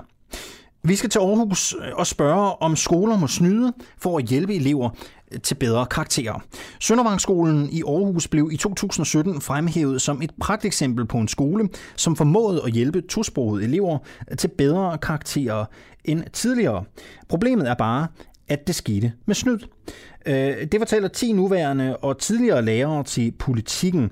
Øhm, blandt andet blev elever under læseprøver tildelt længere tid end afsat. Og det fortørner Knud Mathisen, som sidder i byrådet for Dansk Folkeparti. Godmorgen, Knud Mathisen. Godmorgen. Som sagt, byrådsmedlem i Aarhus for Dansk Folkeparti.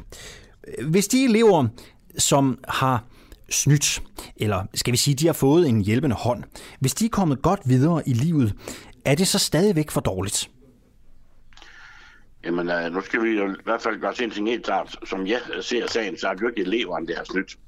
Øh, det er, der er sket nogle ting ude på Søndervangsskolen, at man har tildelt eleverne generelt en længere tid, en længere tid op til deres eksamen. Og det er selvfølgelig ikke i orden. Men hvis de er kommet godt videre, eleverne, har fået en, en, en ungdomsuddannelse, eller er godt på vej til at etablere sig fast med et job, er det så stadigvæk et problem? Jamen, jeg ved som ikke, om, om, om det er det store problem, men jeg kan da sagtens forestille mig, at de her elever, at, at de kan godt komme ud for, øh, den dag de skal ud og søge job og så videre, så videre, at øh, de, de bliver spurgt om, jamen det er da nogle fine karakterer, du har ude fra Søndervangsskolen, men i så samme åndedrag øh, siger øh, en, en, øh, man, man til eleven, øh, hvis man skal ansætte sit firma, men øh, har du gået ud på Søndervangsskolen, er det blevet fusk, eller er det blevet snydt med dine karakterer, så bliver det jo sig selv i halen, så er det jo, ikke en, i hvert fald ikke en, så er det jo en bjørnetjeneste, der gør de her elever. Og det synes jeg, det er meget, meget beklageligt. Havde det også, været, pro- havde det også været et problem, hvis det ikke drejede sig om tosprogede elever? Jamen altså, det er, er der et problem, uanset om det er tosproget eller hvad det er.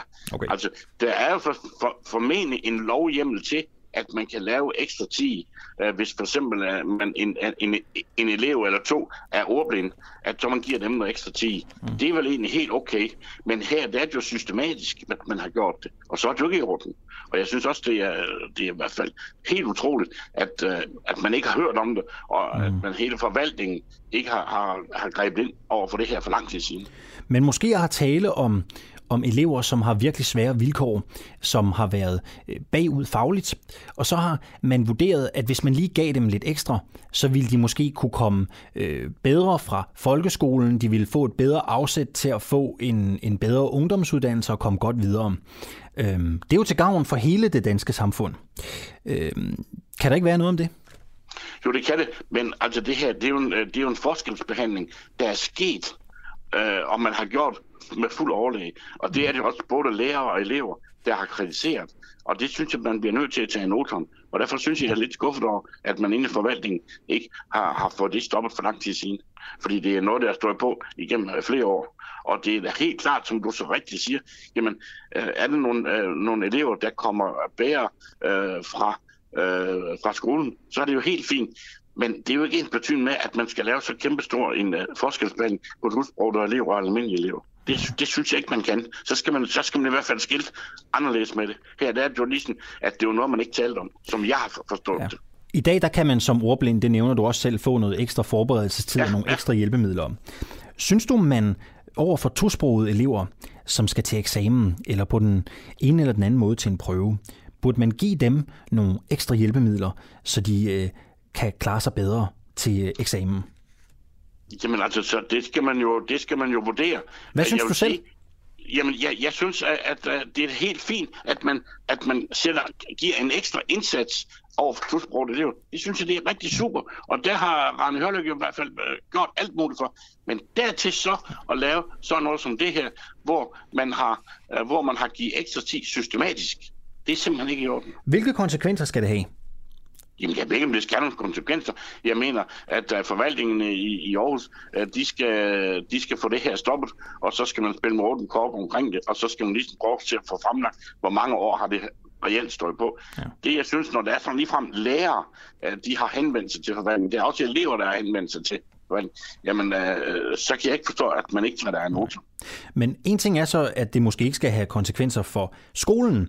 Hvad så med forvaltningen, som jo ifølge dig og også ifølge en, en, en lærer, som har, som har klaget øh, til forvaltningen i 2018, uden at blive hørt. Hvilke konsekvenser synes du, du sidder selv i byrådet, hvilke konsekvenser synes du, det skal have for forvaltningen? Jamen, jeg ved ikke, hvor store konsekvenser det skal have.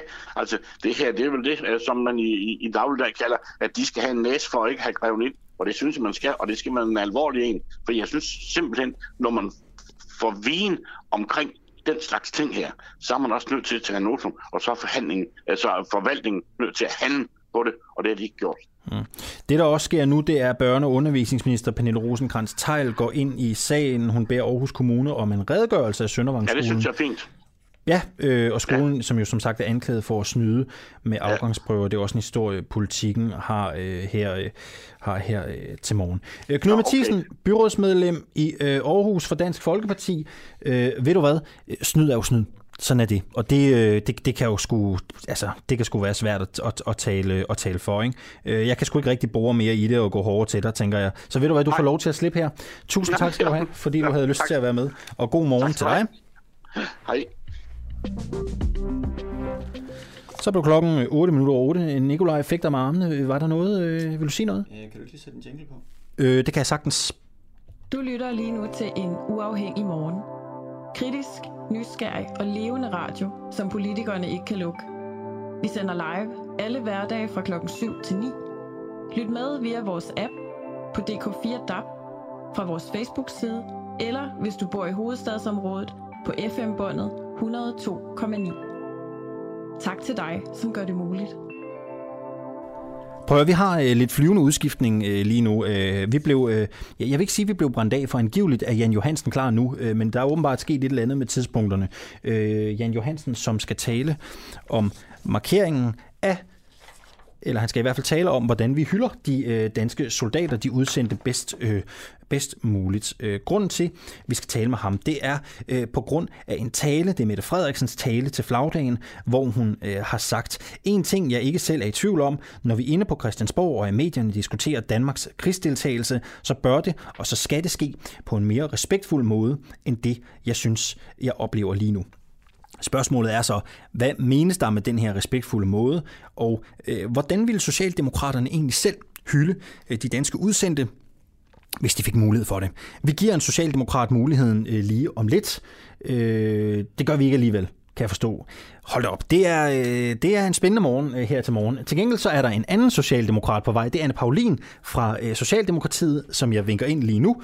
Hun er klimaoverfører i Socialdemokratiet, og vi skal tale om Socialdemokratiets klimaplan, hvorvidt den er for ukonkret eller ej. Prøv at høre, tag bare jakken af og gør dig tilpas, og så vender vi os mod interviewet lige om lidt. Jeg hilser lige på. Hej og godmorgen.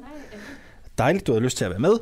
Øh, Anne, hun er på øh, lige om lidt. Senere her i øh, programmet har vi masser af andre øh, gode ting øh, til jer. Vi skal blandt andet tale med en anden socialdemokrat, Andreas Kiel fra Teknik- og Miljøudvalget i Københavns Kommune. I går der talte vi om, hvorvidt det giver mening, at spillesteder skal registrere non-binære kunstnere. Øh, der har været en undersøgelse i gang i Københavns øh, Kommune. Man har spurgt en lang række forskellige spillesteder om øh, praksis for registrering af kunstnere. Øh, og han sagde i går til mig, at mange mente, det var en god idé at registrere, øh, hvorvidt der var non-binære optræden også. Man kunne ikke sige, hvor mange ud af de 200, øh, der havde sagt det.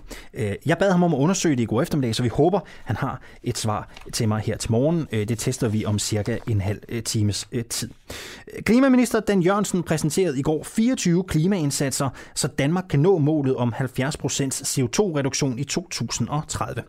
Køreplanen går groft sagt ud på, at alle væsentlige beslutninger skal være truffet i 2025. Planen den har dog fået kritik for at være alt for ukonkret og være en plan for en plan. Det sagde øh, Troels Blikker fra øh, teknikinstallatørerne også tidligere her øh, på morgenen. Nu øh, skal vi jo meget passende tale med en øh, socialdemokrat selv. Det er Anne Paulin, klimaordfører. Godmorgen. Godmorgen. Øh, gerne øh, så tæt på mikrofonen som muligt. Øh, min producer kigger lidt mærkeligt. Nikolaj, er der noget, der er galt med lyden?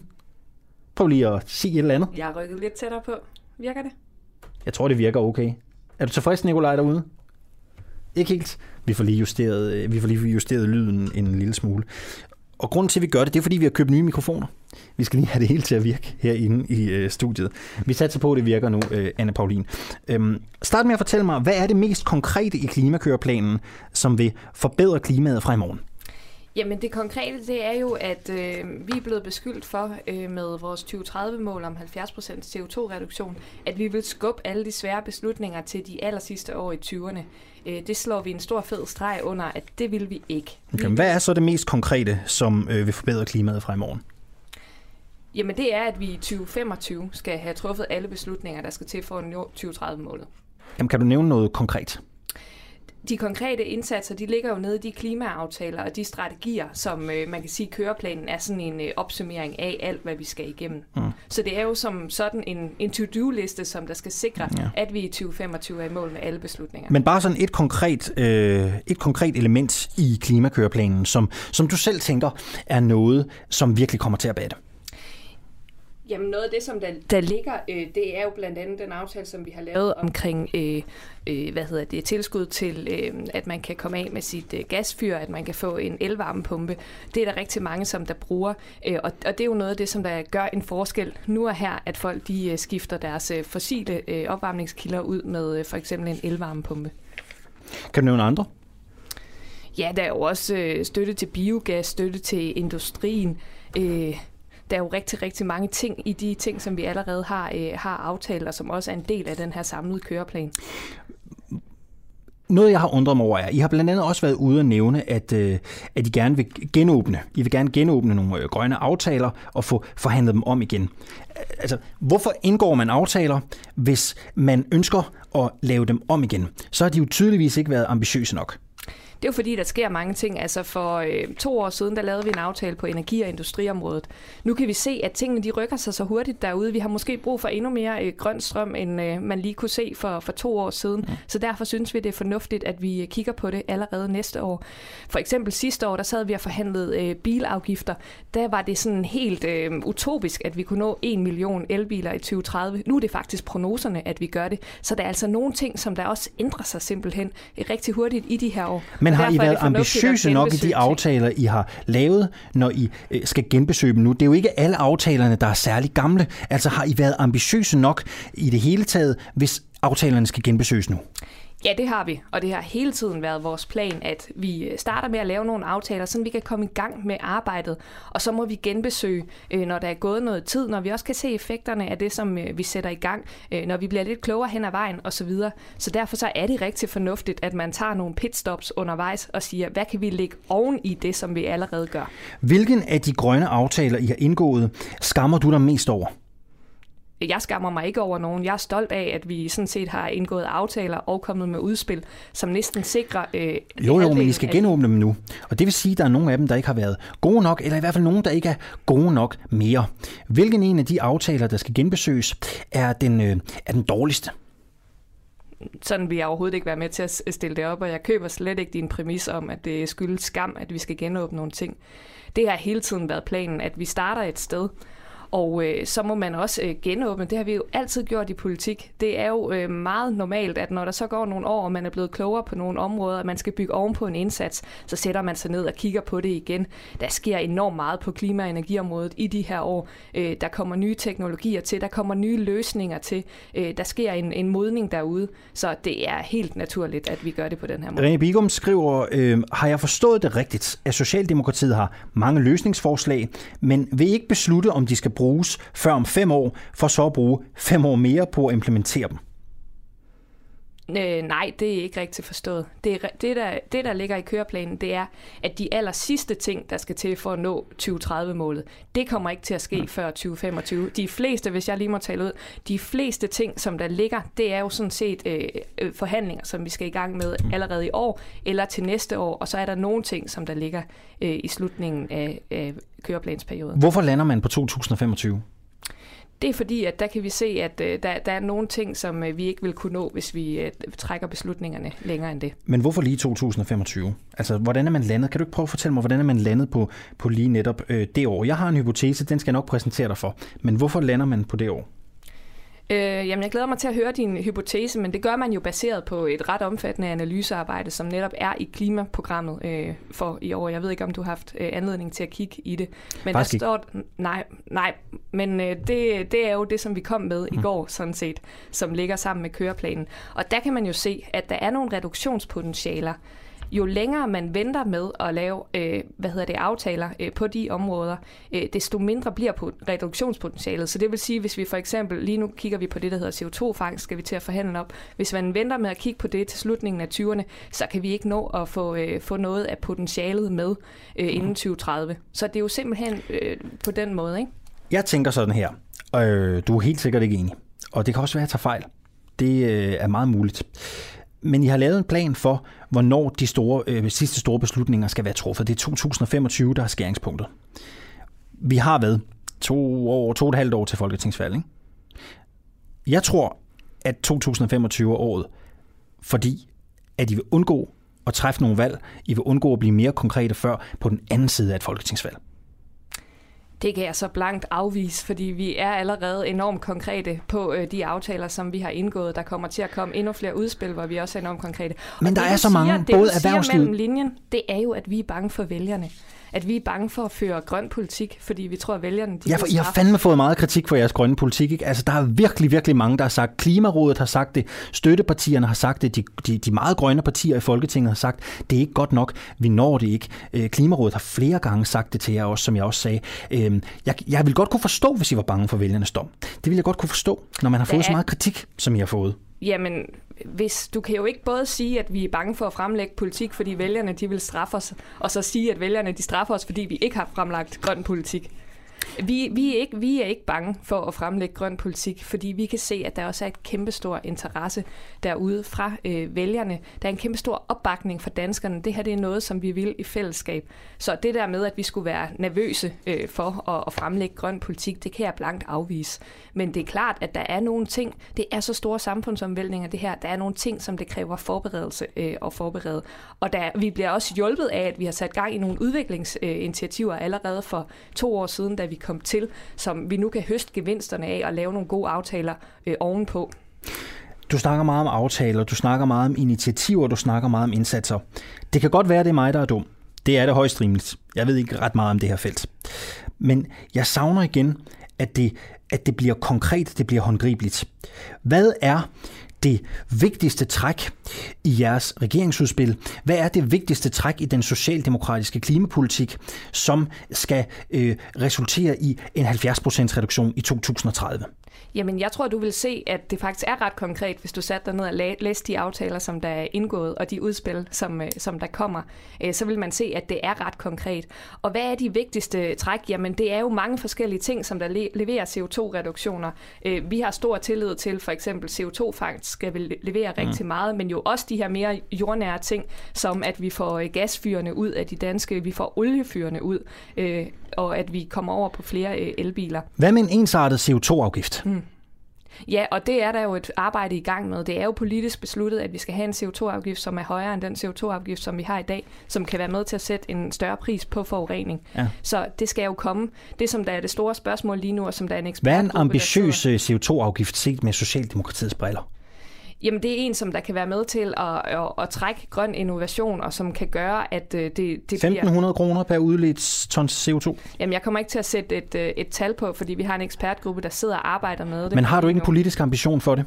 Tænker du ikke, at, at der er et eller andet? Har du ikke et tal i hovedet, du tænker, det kan give god mening. Det kunne være en ambitiøs... Øh, altså Klimarådet har jo anbefalet en, ikke? Jeg ved ikke, hvad den lyder på, men de har da anbefalet en. Ja. Så, så spørgsmålet er, hvad synes du? Det er dig, der er politiker. Det er dig, der sidder og forhandler det. Hvad synes du er rimeligt, hvis vi ser på ensartede CO2-afgifter? Jamen, jeg synes, at det er rimeligt, at vi lander et sted. Øh, det Klimarådet, de har sagt, det er 1500, men ja, Klimarådet, præcis. de har ikke fremlagt en model for, jamen, hvordan skal vi så kompensere de industrier, der bliver ramt? Hvordan skal, men synes du, det er rimeligt? Det meget, synes du, det er rimeligt? Synes du, det er en rimeligt, synes du, det er et rimeligt bud, 1500? Er det, er det godt? Eller synes du, det er for meget, eller er det for lidt? Jamen, det kommer helt an på, hvordan man skruer tingene sammen. Og det er det, som der sidder nogle øh, dygtige økonomer og arbejder med et, et forslag til. Det er en del af den aftale, vi lavede om en grøn skattereform. Der er nemlig rigtig mange holdninger til. Mange folk er enige om, at vi skal have en CO2-skat, men der er meget stor forskel på både øh, folks holdning til, mm, hvad skal prissignalet være i det, og også, hvordan skal vi kompensere øh, dem, der bliver, øh, bliver ramt. Øh, mm. Og hvor bred skal den være? Skal den for eksempel også dække landbruget? Og det er noget af det, som vi lige nu sidder og, og arbejder med at finde ud af. Klimarådet er jo sat i verden for at rådgive øh, politikerne, for at rådgive regeringen. De nævner de 1.500 kroner. Det er derfor, jeg spørger. De rådgiver folk som dig, regeringen. Synes du, det er et, et godt råd? Er det et dårligt råd? Skal det være mere? Skal det være mindre? Øhm, de trækker det jo ikke ud af røven, tænker jeg. Så, så det er derfor, jeg er nysgerrig på, om du synes, det er, det, det, det er en rimelig øh, CO2-afgift.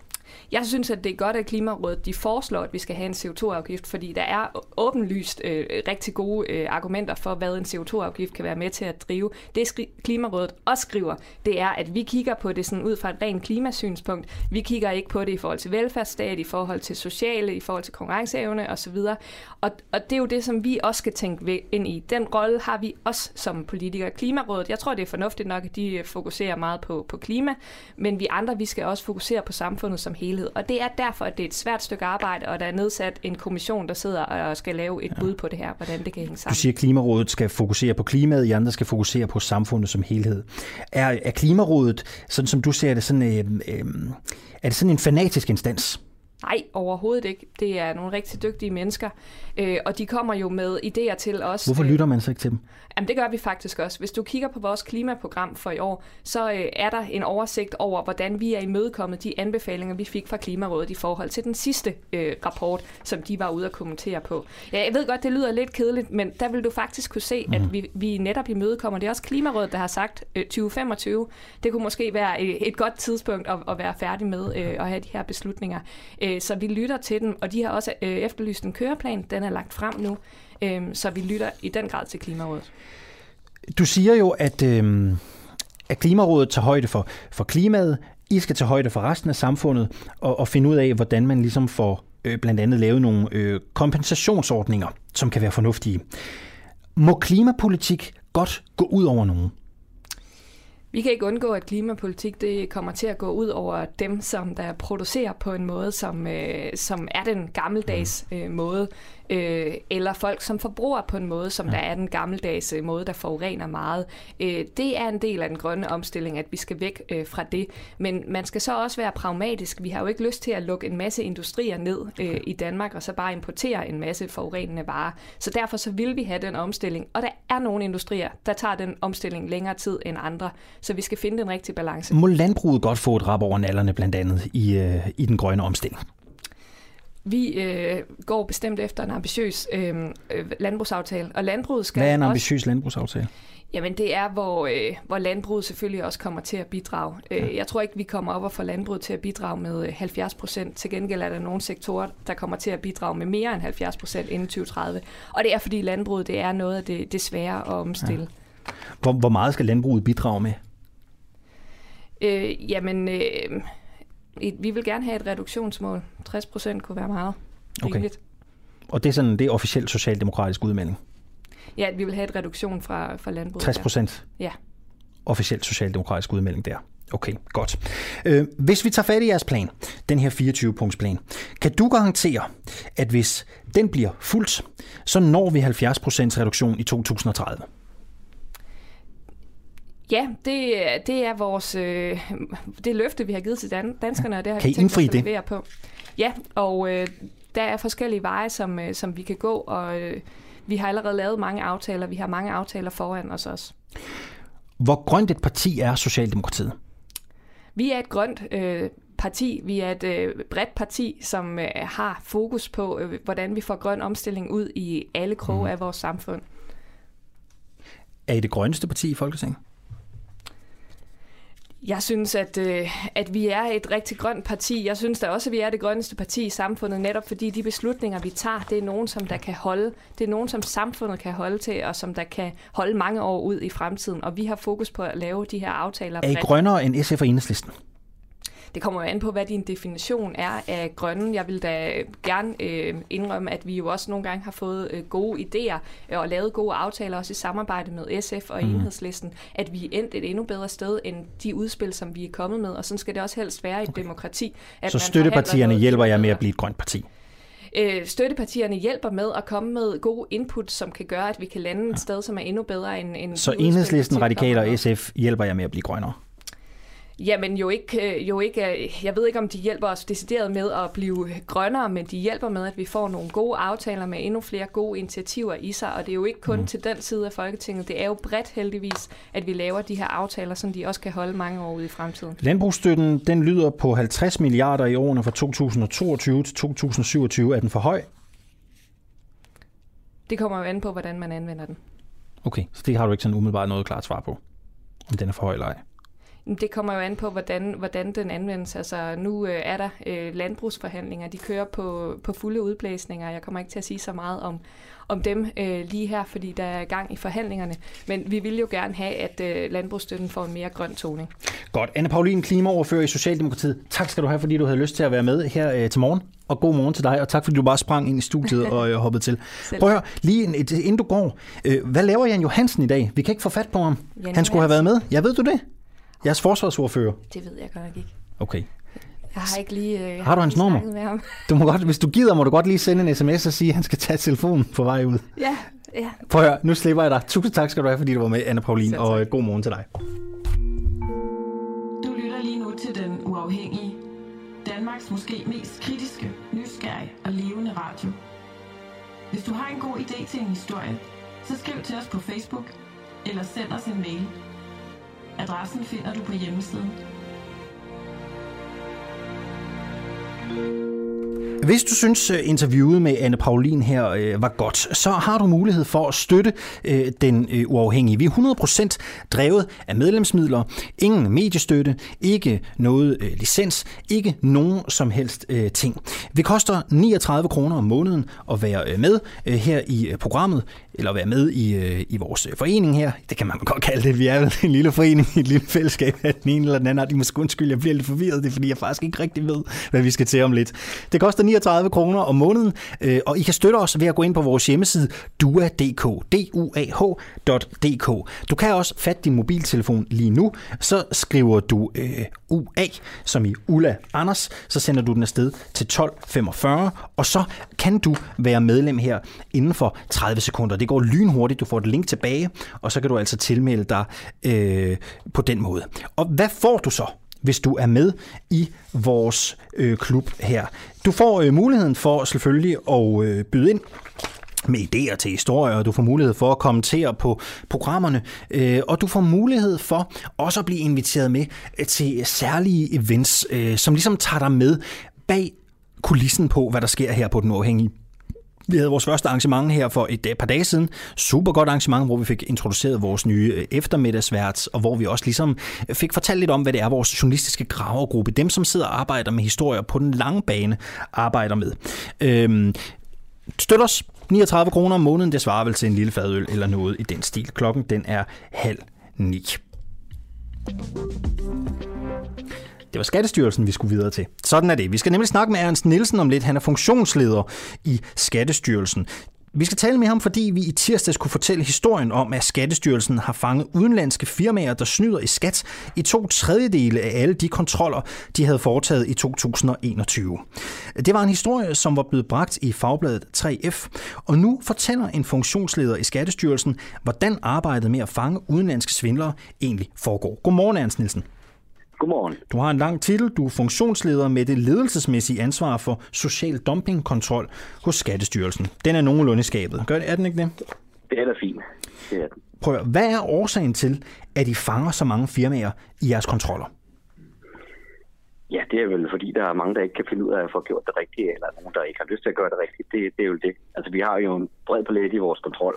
Vi prøver både at kigge på dem, som ikke kan finde ud af det, og gerne vil gøre det rigtigt, og dem forsøger vi også at give noget vejledning, og hvis de så ikke lykkes med vejledning, så, så er det jo måske også nogle af dem, vi fejrer på kontrol. Og så er der dem, der ikke har lyst til at gøre det rigtigt, og sige dem, der snyder. Dem vil vi også gerne have fat i og, og prøve at få ind i folk og få til at gøre det rigtigt. Du er fra en offentlig myndighed, så jeg spørger dig jo ikke ind til, ja. hvem, hvad og hvor. Øh, Nej, men jeg kunne godt tænke mig at høre, hvor mange oplever du øh, snyder? Altså, hvor mange forsøger bevidst at omgå reglerne, når I, øh, når I er på kontrol? Det kan vi ikke sige noget om. Altså, det vi kan sige, det er, at, øh, at øh, i, i, i den her tid, vi har været arbejdet med projektet, der har vi sendt, øh, jeg tror det er omkring 800 sager til, til ansvarsvurdering i vores ansvarsafdeling. Og så er det jo op til dem at kigge på, om de mener, at det, det der er det, der, det, der er foretaget, det er en, det er en ulovlig handling, og om der skal en eller anden form for, for straf til den, den forbindelse. Så, men, men derfor kan der jo godt være flere, fordi det er jo bare en vurdering, men vi kan jo ikke vide det. Øh, det er klart, vi er jo forsigtige med, hvad vi sender videre. Vi sender jo kun det videre, hvor vi tror, der kan være noget, vi kan bevise. Så sådan er det, vi kan jo ikke kigge i hovedet på folk. Når I foretager de her kontroller, er det så typisk udenlandske firmaer, der arbejder alene i Danmark, I øh, falder over, eller er de hyret ind af større danske virksomheder? Det er meget forskelligt. Altså, vi prøver jo som sagt at kigge ud over en bred kamp og ramme lidt af det hele, men, øh, men det er klart, det, det er jo noget af det, vi kigger efter, fordi vi også har en, en tilgang til det ud fra risiko og væsentlighed. Og det er klart, at i større virksomheder, der er der jo også øh, brugt masser af udenlandsk arbejdskraft. Øh, især i byggebranchen i hvert fald er der jo rigtig meget udenlandsk arbejdskraft, der kommer og arbejder. Øh, og, og det er klart, derfor kigger vi jo særligt ind i det. Og øh, så derfor er der, det er det vi oplever, er der selvfølgelig masser af udenlandsk arbejdskraft i der. Men man kan ikke sige noget om, at der, om der er flere, der er hyret ind af danske virksomheder, end der er udenlandske. Jeg, jeg, tror, jeg, jeg tror at det ofte vil være sådan, der er en eller anden kontakt med en dansk virksomhed. Altså, det, er jo, det er jo sjældent, at fru Hansen selv uh, direkte henter udenlandsk arbejdskraft øh, til at få lavet en eller anden opgave derhjemme. Det sker vel, men, men, men det er ikke normalt. Jeg tror, der er mange, der synes, det I laver er spændende. Øh, ja. Det der med at afsløre øh, svindlere, øh, social dumping, er der mange, der finder interessant. Ja, der er sikkert grænser for, hvad du må sige. Men kan du ikke ja. prøve at beskrive for mig, hvordan foregår sådan en kontrol, når I udfører den? Det kan jeg godt. Altså, man kan først og fremmest sige, at det vi har fokus på, det er jo de udlændinge, der kommer til Danmark og arbejder og tager hjem igen. Det er sådan som udgangspunkt dem, vi, vi har fokus på. Og det er, er både skal jeg sige, arbejdstager, men og også selvfølgelig virksomheder, der kommer og arbejder her. Og det kan jo også være for danske virksomheder. Så derfor er en del af dem, vi kigger på, er jo også danske virksomheder, som anvender udlandsk arbejdskraft. Så vi kan faktisk sige, at halvdelen af de reguleringer, vi laver, det er på danske virksomheder. Men hvordan... Sige, det, og, og det jeg kan sige også, det er, altså det er grunden til, at vi har sådan en særlig interesse, og grunden til, at vi går forholdsvis meget ud, vi er faktisk ude på, jeg, kunne, jeg at han sagde, at vi kun var ude på 8 landsdækkende. Ja, det er vi, men vi er også ude på 40 regionale kontroller om året, sammen med Arbejdstilsynet og politiet. Og hvordan, så, øh, hvordan foregår de her kontroller? Prøv lige at, ja, hvis du kan, ja, prøv lige at tage os med ud ja, på, på pladsen, så at sige. Ja, det skal jeg gøre. Det, det, det vi gør, det er, at vi sætter os ned inden sammen med Arbejdstilsynet og politiet og får snakket om, hvad er det egentlig, vi kan se lige nu, der kunne være interessant at gå ud og kigge på. Vi har forskellige oplysninger. De har nogle i politiet, de har nogle hos Arbejdstilsynet, og vi har nogle hos os. Vi har et register, der hedder RUT-register, som er der, hvor udlændingen skal registrere sig i, når de kommer til Danmark og arbejder så kan vi jo se, at de oplysninger, de registrerer der, passer det med det, der bliver indberettet til vores systemer, eller er der nogle ting, der ser underlige ud, der gør, at vi burde gå ud og kigge på det. Når vi så har fået snakket om det og fundet ud af, hvad det er, vi går ud og kigger på, jamen så ser vi et hold sammen med nogle folk fra de tre myndigheder. Måske kan det være, at der kommer lidt flere med en gang imellem andre myndigheder, hvor det er relevant. Og så går vi ud, møller vi ud. Det kan for eksempel være på en byggeplads, hvor vi går ud. Så går vi ud der, og øh, for ikke at at gøre det alt for slemt, så i mange tilfælde, så lader vi en af myndighederne gå ind først, og så kommer vi andre ind bagefter, eller kan det jo godt være, at vi kommer i uanmeldt, så, så det kan jo godt virke voldsomt, så vi prøver selvfølgelig på at, at gøre det mindst muligt dramatisk. Og øh, når vi så kommer ind, så øh, er der nogen, der går op og snakker med, med ledelsen på byggestedet, og får en snak med om, hvordan, nu kommer vi her, og hvordan kan vi så gøre det på en måde, hvor vi får lavet den kontrol, vi skal, og vi får set, hvad vi skal, og får snakket med det, vi skal. Og så er det måske genere jer mindst muligt det er jo en arbejdsplads, for folk er i gang med at arbejde, og man har en eller anden opgave, man skal have leveret til et eller andet tidspunkt. Så det er jo også meningen, at vi skal genere folk mindst muligt. Så det, det er en del af det. Og hvordan reagerer for... Begynder... Nej, undskyld, ja, jeg afbryder. Tal ja, ind ud. Undskyld. Ja, så er der jo nogen, der går ud og taler med, med arbejderne på arbejdsstedet og får en snak med den om, hvad er det, I laver?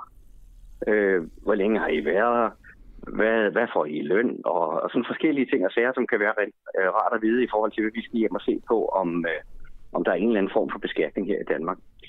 Øh, hvem er det, jeg arbejder for? Hvordan er forholdet? Hvem, hvem bestemmer, hvad jeg skal lave, hvornår I skal møde? Og sådan For de kan være afgørende for, om man er anser dem for, for, til, for selvstændige eller erhvervsdrivende eller for lønmodtagere. Fordi i mange tilfælde så oplever vi jo, at der står øh, en flok på en arbejdsplads, og de mener alle sammen, at de er selvstændige. Og så det kan jo være smart for virksomheden, fordi så har de så ikke nogen forpligtelser i forhold til at stande indberette A-skat og sådan noget. Så, så det er sådan noget det, vi, vi kigger lidt ind i. Hvis det er, at de er selvstændige, så er det jo sådan, at de, de ikke, måske ovenkøbet, hvis de er her i kort tid, så er det måske slet ingen skat til Danmark. Så derfor er det vigtigt at forklare. Og for os er det vigtigt at få fundet dem derude. Fordi det er jo ikke ligesom med dig og mig og alle andre borgere i Danmark. Vi er jo registreret i, i det danske skattesystem, og der kan man altid se, at oh, der er et eller andet, der er ikke, det er sjovt nok her, der er ikke selv givet nogen som helst indkomst. Og det kan man så undre sig over, og så spørge ind til det. Øh, det kan man jo ikke altid med udlændinge, der kommer op og arbejder. Det må vi ikke. Hvis de ikke får registreret sig af RUT, så har vi dem ingen steder. Derfor er det vigtigt, at vi kommer ud og møder dem derude, og også får en snak med dem. Også selvom de måske er registreret RUT, så er det måske meget smart at komme ud og få en snak med, hvor længe er det egentlig er, hvem er det, jeg arbejder på, og sådan noget, for at få de der ting på plads. Netop fordi vi ikke bare kan sige, at når du er her, så er du skattepligtig. Det er ikke altid sådan, det er. Hvad er den, øh, det er jo meget forskelligt, hvordan man reagerer, når skattemyndighederne kommer på besøg. Jeg tror, der er mange, der tænker, hvis de får en, en mail om, at der ligger noget nyt fra skat i e-boksen, så er det ikke alle, der altid lige reagerer med den samme glæde. Vel? I, er bare nogle gange sådan en organisation, der, der desværre ikke altid trækker de store smil frem hos folk. Ikke? Hvad er den vildeste oplevelse, du har oplevet på sådan et uh, kontrolbesøg der? Hvis du vil dele det med os. Ja, men det tror jeg noget af det vildeste, vi har haft. Jeg tror var det sidste år, vi havde en, hvor vi kom ud, hvor der, hvor der sådan i løbet af et øjeblik var nogle 20 medarbejdere, der bare stak af til alle sider det, var, det var ret vildt. Det må man sige. Det, det, var, det har vi sgu ikke lige set komme. Det tror jeg heller ikke. Det var det nok det værste, du har oplevet. Det skal jeg lige høre. Altså, sådan, altså, når jeg præsenterer jer selv, eller ser folk bare, I kommer, og så stikker de af? Ja, det, det tror jeg, det var det, der skete der. Der var det simpelthen sådan, at lige da vi kom ind ad døren, så var det, de kunne fornemme, at vi var der, og så var det bare, der var nogen, der måske noget for, og så smuttede de bare bagom og fandt alle mulige veje ud. Hvad fanden gjorde I så? Så gør vi jo, så bare, så gør vi jo bare det, vi så tager fat i arbejdsgiverne og siger, vi kan jo se, at der er en masse her, som, øh, som har arbejdet her. Øh, Vi kan se, at du har en opgave her, så kan vi se nogenlunde, hvor stor den er, og øh, så får, får vi, kan vi kigge på papiret, hvor længe de har været alle muligt andet. Men her der gik vi hen og snakkede med arbejdsgiveren og sagde, "Hmm, hvad med alle de der arbejder? Og så fik man kaldt den tilbage, de fleste af dem, og, øh, og fik en snak med dem.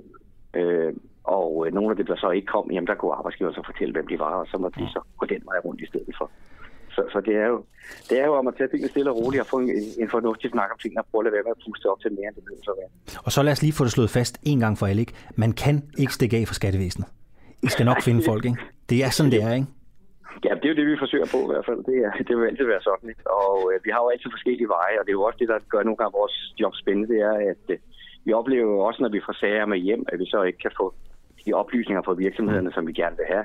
Jamen, så har vi andre veje at gå. Altså, vi kan jo skrive til de udenlandske skattemyndigheder, vi kan skrive til bankerne og få materiale, vi kan skrive til deres kunder eller de- deres øh, leverandører og få oplysninger der. Så, så vi har mange forskellige veje, vi kan gå for at få nogle af de oplysninger, som de ikke kan give os. Ernst Nielsen, funktion... Ja. Ja, undskyld, undskyld, jeg afbryder. Det er simpelthen, vi kunne snakke, vi kunne snakke længe om det her. Det er fascinerende stof. Ernst Nielsen, funktionsleder i Skattestyrelsen. Tusind tak skal du have, fordi du havde lyst til at være med her øh, Jamen, til morgen. Øh, Jeg kan sige, at Skattestyrelsens indsats mod social dumping finder mere snyd end, end nogensinde. Siden 2015 så har indsatsen krasset hele 1,4 milliarder kroner ind til den danske statskasse. Og i hele 65 procent af de kontroller, som Skattestyrelsen har foretaget i første halvår af 2021 mod udenlandsk arbejdskraft, så er det altså endt med en skatteregning. I 2012 der blev nedsat et samarbejde mellem tre forskellige myndigheder for at modvirke social dumping. De bliver også nævnt i interviewet her, og myndighederne er Arbejdstilsynet, Skattestyrelsen og politiet. Klokken den er 20 minutter i 9. Du lytter lige nu til en uafhængig morgen. Kritisk, nysgerrig og levende radio, som politikerne ikke kan lukke. Vi sender live alle hverdage fra klokken 7 til 9. Lyt med via vores app på DK4 DAB, fra vores Facebook-side, eller hvis du bor i hovedstadsområdet på FM-båndet 102,9. Tak til dig, som gør det muligt. Prøv at hvor stort et ønske har de københavnske spillesteder egentlig om at skulle registrere non-binære kunstnere i processen med at få honorarstøtte? Øh, det talte jeg med Andreas Kiel fra Teknik- og Miljøudvalget i Københavns Kommune om i går, men vi fik ikke rigtig sådan noget tal konkret på, hvor mange spillesteder, der egentlig synes, det var en god idé. Det får vi forhåbentlig om lidt. Øh, først så kan jeg øh, bringe en lille nyhed fra den store verden. For den britiske medicinalvirksomhed AstraZeneca forventer at søge om godkendelse til brug af sin covid-19-vaccine i USA senere i år. Det skriver Ritzau, og det er altså blevet kommet ud i går. Meddelelsen kommer samtidig med offentliggørelsen af virksomhedens kliniske forsøg i USA, og de længe ventede resultater viser, at AstraZenecas covid-19-vaccine har en effektivitet på 74 procent, når det gælder forebyggelse af sygdom. For personer over 65 år er der målt en effektivitet på 83,5 procent. Danmark stoppede i april med at vaccinere med AstraZeneca efter mistanke om, at vaccinen kan medføre alvorlige bivirkninger. Øh, Ifølge resultaterne så er øh, der dog ikke fundet nogen tilfælde af en øh, sjælden, en alvorlig bivirkning kaldet trombose, også kendt som blodpropper, som er blevet knyttet til AstraZenecas vaccine.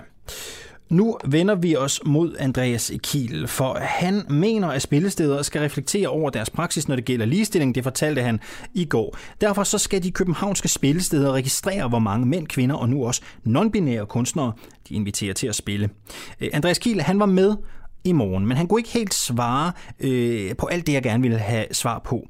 Øh, svarene sagde han dog, at han ville finde på et møde i går eftermiddags. Øh, godmorgen, Andreas Kiel. Godmorgen. Og øh, velkommen tilbage. Jo, tak. Prøv at høre, er du, er du blevet klogere, øh, efter vi talte sammen sidst? Det er jeg. Godt. Og det jeg jo gerne vil have at vide, øh, det er jo, vi talte om, I har været ude og spørge en række spillesteder, eller det har forvaltningen været, øh, der er jo 200 stykker, om hvor mange, der synes, det er en god idé, at man ud over at registrere mænd og kvinder, også skal registrere non-binære. Hvor mange synes, ja. det er den rette vej at gå? Ja, det vi fik at vide i går, da vi havde jo en fin drøftelse med, med det her punkt i musikudvalget, det vi fik at vide var, at øh, i forbindelse med ligestillingsredegørelsen, som øh, man lavede i tilbage for halvanden år siden, der blev det jo besluttet, at man skulle øh, finde ud af, hvor mange mænd og kvinder, der spillede de forskellige steder. Så havde, holdt man efterfølgende vores forvaltning, holdt med flere af spillestederne, et, et stort fællesmøde.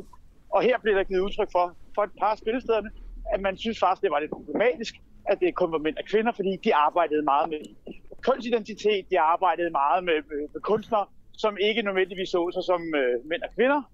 Øh, og derfor så var der et ønske om, at man fik non-binær med. Og ja. det ville vores forvaltning sådan set gerne følge op på.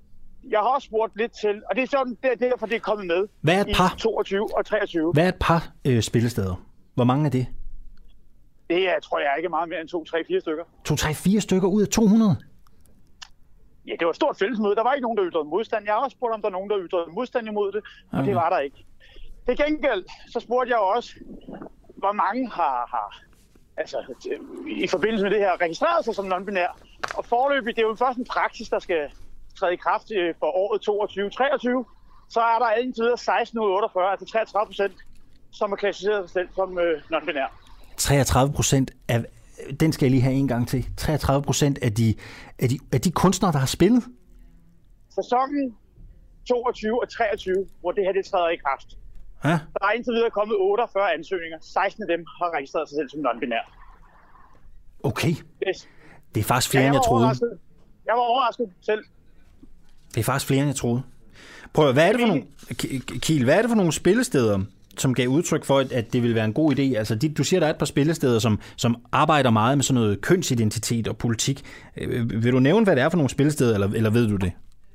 Øh, det, det vil jeg gerne nævne, fordi de har selv været ude at sige det. Ja. Det er Stengade, der blev fremhævet. Vi hørte, Ja. at der var nogle spillesteder, og så var det Stengade, der blev brugt som eksempel. Øh, og går man ind og kigger på, på deres opbygning, jamen så, så øh, klassificerer de sig selv som forpersoner og så videre. Så det arbejder de meget med derude. Og, det, og jeg spurgte også til udgifterne i forhold til det her. Det, det har ikke ekstra udgifter. Så jeg synes, det er fint, at vi respekterer det ønske. Prøv at høre, øh, jeg havde jo egentlig sådan tænkt mig, når kun to steder ligesom havde ytret, at de gerne ville have fokus på det her øh, med, med, med, non, øh, med non-binær øh, kategorisering, mm. det havde jeg egentlig tænkt mig at gå lidt til. Fordi jeg egentlig ja. synes, at, at vores samfund er ved at udvikle sig til sådan et samfund, hvor vi altid skal give mindretallet ret. Alle kan komme og klage over et eller andet. Alle kan komme og sige, at de ikke føler sig hørt. Og så skal vi rette os efter det. Men når du alligevel siger, at 33 procent registreret sig selv som non-binære, så er der jo alligevel nogen derude, ikke? Altså, det er jo alligevel... Altså, indtil, indtil videre er der, øh, der er kommet 48 ansøgninger foreløbig i sæsonen øh, 22-23, og 16 af dem, jeg må sige, jeg blev, jeg blev meget overrasket selv, men der er i hvert fald indtil videre 16, som har klasseret sig selv som non-binær. Ved du hvad, det kan jeg ikke råbe og skrige over. Tusind tak skal du have, fordi du ville gøre os klogere. Det var dejligt. Selvfølgelig. Øh, og kan du have en god morgen? Ja, i lige måde. Du lytter lige nu til en uafhængig morgen. Kritisk, nysgerrig og levende radio, som politikerne ikke kan lukke. Vi sender live alle hverdage fra klokken 7 til 9. Lyt med via vores app på DK4 DAB, fra vores Facebook-side, eller hvis du bor i hovedstadsområdet på FM-båndet 102,9. Tak til dig, som gør det muligt.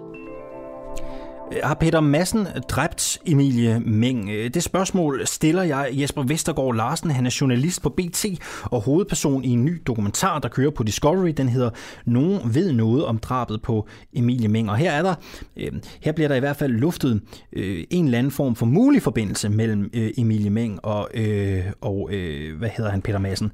Hvordan det hænger sammen, det spørger vi Vestergaard Larsen om om lidt. Først så skal vi tale med Rasmus Stoklund, Socialdemokratiets udlændingeoverfører. Vi har tur i Socialdemokratiet i vores program i dag. Øh, for Danmark har leveret 15 km såkaldt øh, koncertina-pigtråd, hedder det, tror jeg, til grænsehegnet i Litauen, der kæmper med at holde migranter og flygtninge ude af EU. Modsat almindelig pigtråd, der er beregnet til at vanskeliggøre bevægelse, er koncertina-pigtråd designet til lemlæstelse. Det skriver i hvert fald avisen The Guardian. Godmorgen, Rasmus Stoklund. Godmorgen. Hvorfor er det her koncertina-pigtråd bedre end almindelig pigtråd? Det øh, ved jeg heller ikke, om det er. Det har jeg ikke forstand på, øh, altså om den ene form for pigtråd er bedre end den anden. Det afgørende er, at det er pigtråd, og man derfor ikke kan forsere det, og derfor ikke kan trænge ind i Europa på ulovlig vis. Det er det, der er det afgørende. Øh, jeg har ikke forstand på forskellige varianter Nej. af pigtråd. The Guardian skriver, at øh, koncertina-pigtråden er designet til lemlæstelse. Er det bevidst, at det er det, den type pigtråd, øh, Danmark har sendt afsted? Altså, øh, det er jo ikke designet til lemlæstelse i den forstand, at pigtråden hopper op og angriber folk og, og lemlæster dem. Altså, Ej. pigtråden fungerer på den måde, at det er placeret som et hegn, og hvis man så lader være med at gå ind i det hegn, så bliver man ikke lemlæstet. Så på den måde, så er der jo ikke, øh, så er der sådan set ikke noget problem. Så hvis nogen forsøger at forsere det der hegn og bliver lemlistet, det hegn, som Danmark har leveret, er det så okay med dig? Jamen, jeg synes, man skal lade være med at forsere det hegn. Jeg synes også, man skal lade være med at hoppe ud for 10. sal. At man skal lade være med at gøre ting, der skader en. Jo, jo, hvis men det var ikke det, jeg spurgte om. Asyl, nej, er det okay med dig, hvis man bliver lemlistet af at kravle over det hegn der? Men hvis det er dig, der stiller spørgsmål, og mig, der giver svarene, så tror jeg, at det er en fin arbejdsdeling. Og jeg siger bare, hvis, hvis du gør ting, der er til skade for dig selv, så er det jo aldrig okay. Det skal du ikke gøre. Og hvis du har et ønske om at komme ind i Europa og søge asyl, fordi du er flygtning, så skal du hen til en, gå hen til en grænseovergang og søge asyl der. Du skal ikke prøve at kravle igennem et pigtrådshegn, uanset hvilken Nej. slags pigtråd man bruger. Hmm. Men man kan jo sige, hvis man forsøger at kravle over hegnet, hvis man forsøger at forsere hegnet, og der er almindelig pigtråd, så, så gør det nok ondt. Jeg tænker, de fleste vil tænke, at det var sgu en smertefuld oplevelse. Hvis man forsøger at forsere det her pigtrådshegn, så kan man ende med at blive lemlistet. Er det en fair nok øh, sanktion, hvis man forsøger at øh, øh, komme over hegnet? Hvis man hopper ud fra 10. sal, så risikerer man at dø af det. Hopper man ud fra første sal, så brækker man nok et ben. Ej. Skal man så lade være med at have bygninger, der er på 10. sal? Altså, det er jo en mærkelig logik, det der. Der er, ikke, der er ikke mening. Der er ikke nogen, der ønsker, at folk de skal kravle igennem de her hegn. Og jeg tror også, man kommer ret alvorligt til skade, hvis man kravler igennem et almindeligt pigtrådshegn. Og jeg har ikke forstand på forskellige varianter af pigtråd. Jeg siger bare, hvis du har det ønske om at komme ind i Europa, så skal du gå hen til en grænseovergang jo. og sige, jeg vil gerne søge asyl, fordi jeg er flygtning, og jeg kommer fra et land, hvor der er krig. Skal jeg skulle... kravle igennem et pigtrådshegn, uanset hvad det er lavet af. Jeg skulle ked af, hvis du bliver sur, ikke? men jeg prøver altså lige igen. Jeg, jeg prøver bare at finde ud af, hvis man forsøger at forsere hegnet og komme ind i Europa, er det så en fair, øh, er det en fair nok sanktion, at man risikerer at blive lemlistet, hvis man kommer i kontakt med det her øh, Concertina Pictros-hegn? Er det noget, man ligesom, må man acceptere det, hvis man forsøger at komme ind i Europa? Jamen, din præmis for det her, det er jo åbenbart, at man opstiller pigtrådshegn for, at folk de skal lemlæstes. Og det er jo ikke det, der er meningen. Man opstiller pigtråd for, at folk de skal lade være med at forsere hegn, og lade være med at prøve at trænge ind i Europa på illegal vis. Det er meningen, at folk de skal gå hen til den grænseovergang, der er nogle kilometer længere til højre eller venstre for det pigtrådshegn, de står og kigger okay. på. Uanset hvad det pigtråd så, øh, hvordan det så er designet. Så hvis nogen kravler over hegnet, bliver lemlæstet, så er det deres egen skyld? Ja, det er det jo. Altså, man okay, skal lade være med super. at kravle over et pigtrådshegn. Det er klart. Altså, det er det, jeg prøver at sige til dig. Du skal også lade være med at hoppe ud ja. på 10. sagen. Du skal lade være med at gøre ting, der skader dig selv. Og hvis du har et ønske om at søge asyl i Europa, fordi du er en reel flygtning, så er der jo ikke noget problem. Så kan du jo bare gå hen til en grænseovergang og søge asyl, så får du asyl. Prøv det er, der er det, ikke grund til det her. Prøv, altså. det var klar tale. Du gav klar tale der. Det var super fint. Hvor går din grænse for, hvilke midler vi skal tage i brug for at holde migranter og flygtninge ude af EU? Øh, altså, ja, det ved jeg ikke helt. Hvad, hvad tænker du på? Altså, jeg, jeg Skal man skyde dem? forholder til nogle konkrete eksempler. For eksempel, skulle man skyde dem? Eller, Nej, altså skyde dem i foden eller et eller andet? Nej, det skal man ikke. Det skal man ikke, okay. Man skal anholde folk, som trænger ulovligt ind i EU, og så øh, finde ud af, hvad, hvad, hvad de har af formål med det, om de er reelle flygtninge, eller om de er øh, migranter. Og det er jo det sidste en meget stor andel af. Det er jo også derfor, de ikke har et ønske om at gå hen til en grænseovergang og søge asyl. Og så er det også fordi, at vi jo har et øh, fælles europæisk asylsamarbejde, som gør, at, at det er jo det første land, man kommer til, som man så skal søge asyl i, og mange af de her mennesker, de har jo et meget målrettet ønske om, at de hellere vil bo i eksempelvis Skandinavien, og derfor har de ikke lyst til at blive registreret i det første land, de kommer til. Udlændingoverfører Socialdemokratiet Rasmus Stocklund, tusind tak skal du have, fordi du havde lyst til at være med. God morgen til dig. Selv, selv tak, på lige måde. Ni minutter har vi tilbage, inden øh, udsendelsen slutter, og vi har en gæst mere, øh, vi skal nå. Det er Jesper Vestergaard Larsen. Han er journalist på BT, og altså hovedperson i den dokumentar, der hedder Nogen ved noget om drabet på øh, Emilie Meng. Jeg sagde i radioen i går, at jeg skulle se det. Jeg har ikke fået det set endnu. Øh, det vil jeg stadigvæk gerne. Jeg synes, det er spændende. Øh, det er sådan en sag, som er, øh, øh, den er omgæret af mystik øh, og alle mulige former for, hvad skal man sige, øh, gissning. Og, øh, det er jo sådan begrænset, hvad vi rigtig ved. Ikke? Øh, og det prøver vi at se, om vi kan blive klogere på, når vi taler med Jesper Vestergaard Larsen øh, lige om lidt. Jeg tror, øh, min øh, producer Nikolaj kommer ind med ham lige nu. I den her dokumentar, Nogen ved noget om drabet på Emilie Meng, øh, der undersøger to BT-journalister helt konkret, hvem der har slået Emilie Meng ihjel. Jesper Vestergaard og Bo Vejle har fundet mulige spor af blod i en hvid varebil. Nu har Lolland Falsters politi beslaglagt en varevogn, som tidligere altså har tilhørt den øh, livstidsdømte morder Peter Madsen. Hvis det er tip holder, så er det jo det sygeste, vi har fået i alle de her år, vi har arbejdet på den her sag. Det er jo her, hvor Emilie Meng bliver set sidste gang i live. Vi har en helt bunke af tip Og det ville være en tragedie, hvis der skulle ligge et eller andet vigtigt. Der må være nogen derude, der ved noget. Hvor er hun forsvundet? Hvordan er hun forsvundet? Hvad er det her for en forbrydelse? Den gerningsmand burde sidde i fængsel. Godmorgen, Jesper Vestergaard Larsen. Godmorgen. Dræbte Peter Madsen Emilie Meng? Det er jeg ikke den rette til at svare på, øh, fordi øh, det er jo sådan i Danmark, at Øh, det er domstolene, der dømmer folk. Det er dommer og nævningen, der, øh, der afgør, om nogen er skyldig i en forbrydelse eller ej. Så det vil jeg ikke øh, sidde her og gøre mig til dommer over. Prøv at fortælle lidt om, hvordan I kom på sporet af, altså, hvordan I kom på sporet af en mulig kobling mellem Peter Madsen og Emilie Meng. Bare kort. Ja, øh, det er svært at gøre kort, men altså udgangspunktet for hele vores øh, arbejde med den her sag var jo i virkeligheden en podcast, vi udgav for flere år siden, hvor vi øh, bad øh, folk om at henvende sig, hvis de vidste noget om den her sag.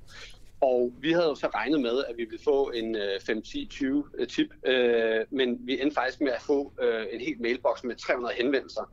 Øh, og det er så det, vi har brugt øh, en masse tid på at gennemgå, og nu også øh, har vi fået de her 6 måneder til at, at, at gennemgå øh, alle de her tips. Så det er udgangspunktet for, for den dokumentarudsendelse, vi har lavet. Øh, det er, at vi undersøger de henvendelser, vi har fået. Øh, og altså i de her henvendelser er der øh, flere personer, der peger på, at, øh, at øh, Peter Madsen har boet i Korsør og har tilknytning til Korsør. Øh, og, øh, og, det, øh, og vi får i vores arbejde så også en viden om, at øh, politiet har kigget på ham af flere omgange.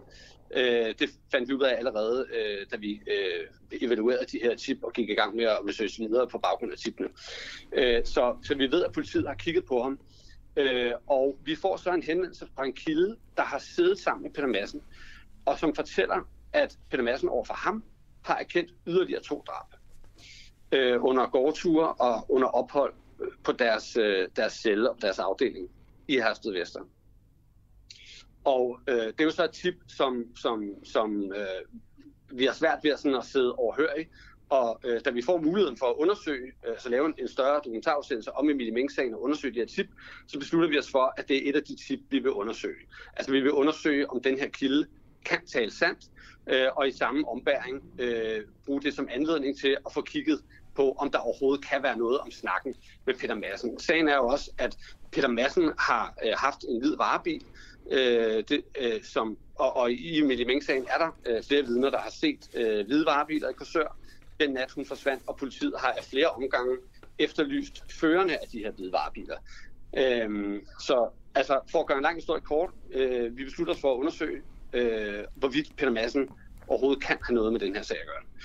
Og øh, et, led i den undersøgelse, og du må bare afbryde mig, hvis det bliver for langt. Mm, det er fint. Men, et, men altså, det her det er jo mange års arbejde. Ikke? Øh, men altså, et led i den undersøgelse øh, er at finde kan vi finde ud af, hvad det var for en bil, han havde? Kan vi finde bilen? Øh, og kan vi finde ud af, hvor meget der er i de her tip omkring den hvide varebil? Så altså, man kan sige, udsendelserne følger er ligesom med inde i maskinrummet øh, i vores journalistiske arbejde med at afprøve de her tip. Og vi kigger ikke kun på Peter Madsen, vi kigger også på øh, en lang række andre øh, øh, spor og mistænkte og tip, øh, ja, vi har fået sagen. Og, og det, det er lidt det, jeg godt kunne tænke mig at spørge dig ind til. Ikke? Fordi hvis man sådan kigger ja. i jeres dækning af sagen, ikke? der er nogle overskrifter mm. her. Uhyggeligt drab i Island, øh, pludselig kædet sammen med Emilie Meng, hvor det er den samme morder. Øh, to mm. chauffører undersøgte i Emilie Meng-sagen. En skjulte uhyggelig fortid. Mand i Borup bedt om at aflægge DNA-prøve tre gange i Emilie Meng-sagen. Politiet jagter DNA-profiler i belastet boligområde i Emilie Meng-sagen. Finds hjem renset fem gange i Emilie Meng-sagen. Og journalister finder mulige spor af blod i Peter Massens gamle varebil. Jeg har fundet 10 mordere eller sådan noget på BT. Hvad ved I egentlig? Nej, det har vi ikke. Det har vi ikke. Det vil jeg gerne fuldstændig uh, totalt dementere, det du siger der. Vi har ikke fundet 10 mordere på BT. Men jeg kan høre, at du også er ven med Simon Andersen på Facebook. Uh, og det er fint. Men altså, det er rigtigt, at vi har øh, skrevet artikler, og det har også været dækket i vores podcast og i vores bog. Vi har skrevet artikler om flere personer, der har været øh, mistænkt i den her sag. Og det er fordi, der er flere personer, der har været mistænkt i den her sag. Politiet har renset øh, fem gange øh, hos en mand, der hedder Finn i, øh, i, hvad hedder det, øh, i Korsør. De har sigtet en, en pædofil lastbilchauffør over i Jylland. De har øh, øh, selv været ude at sige, at de har undersøgt en, øh, en gerningsmand, der har øh, slået en, en kvinde ihjel på Island. Altså, og, og, og, og det, der har været vores hvad kan man sige, udgangspunkt for at sige, hvornår vil vi omtale mistanke mod en person. Så normalt omtaler man jo ikke mistanke. Man omtaler sigtelser og domme og sådan noget.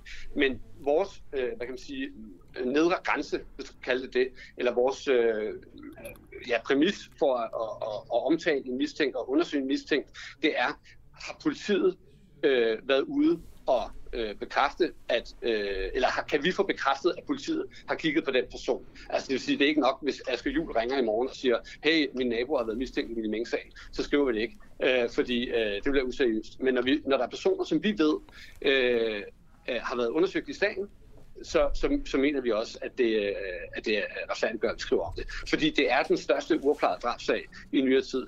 Sagen fylder 75 ja. Politiet har brugt uanede ressourcer på den her sag, og den er ikke kommet nærmere opklaring. Ved I noget om den her sag, som politiet ikke ved? det er et godt spørgsmål. Det kommer an på, hvad politiet ved. Ikke? Øh, Men hvad, tro, hvad, hvad, hvad tror du? Sidder du med noget i den her sag, som som er, som er banebrydende, som på en eller anden måde kan bringe os et skridt nærmere en, en afgørelse?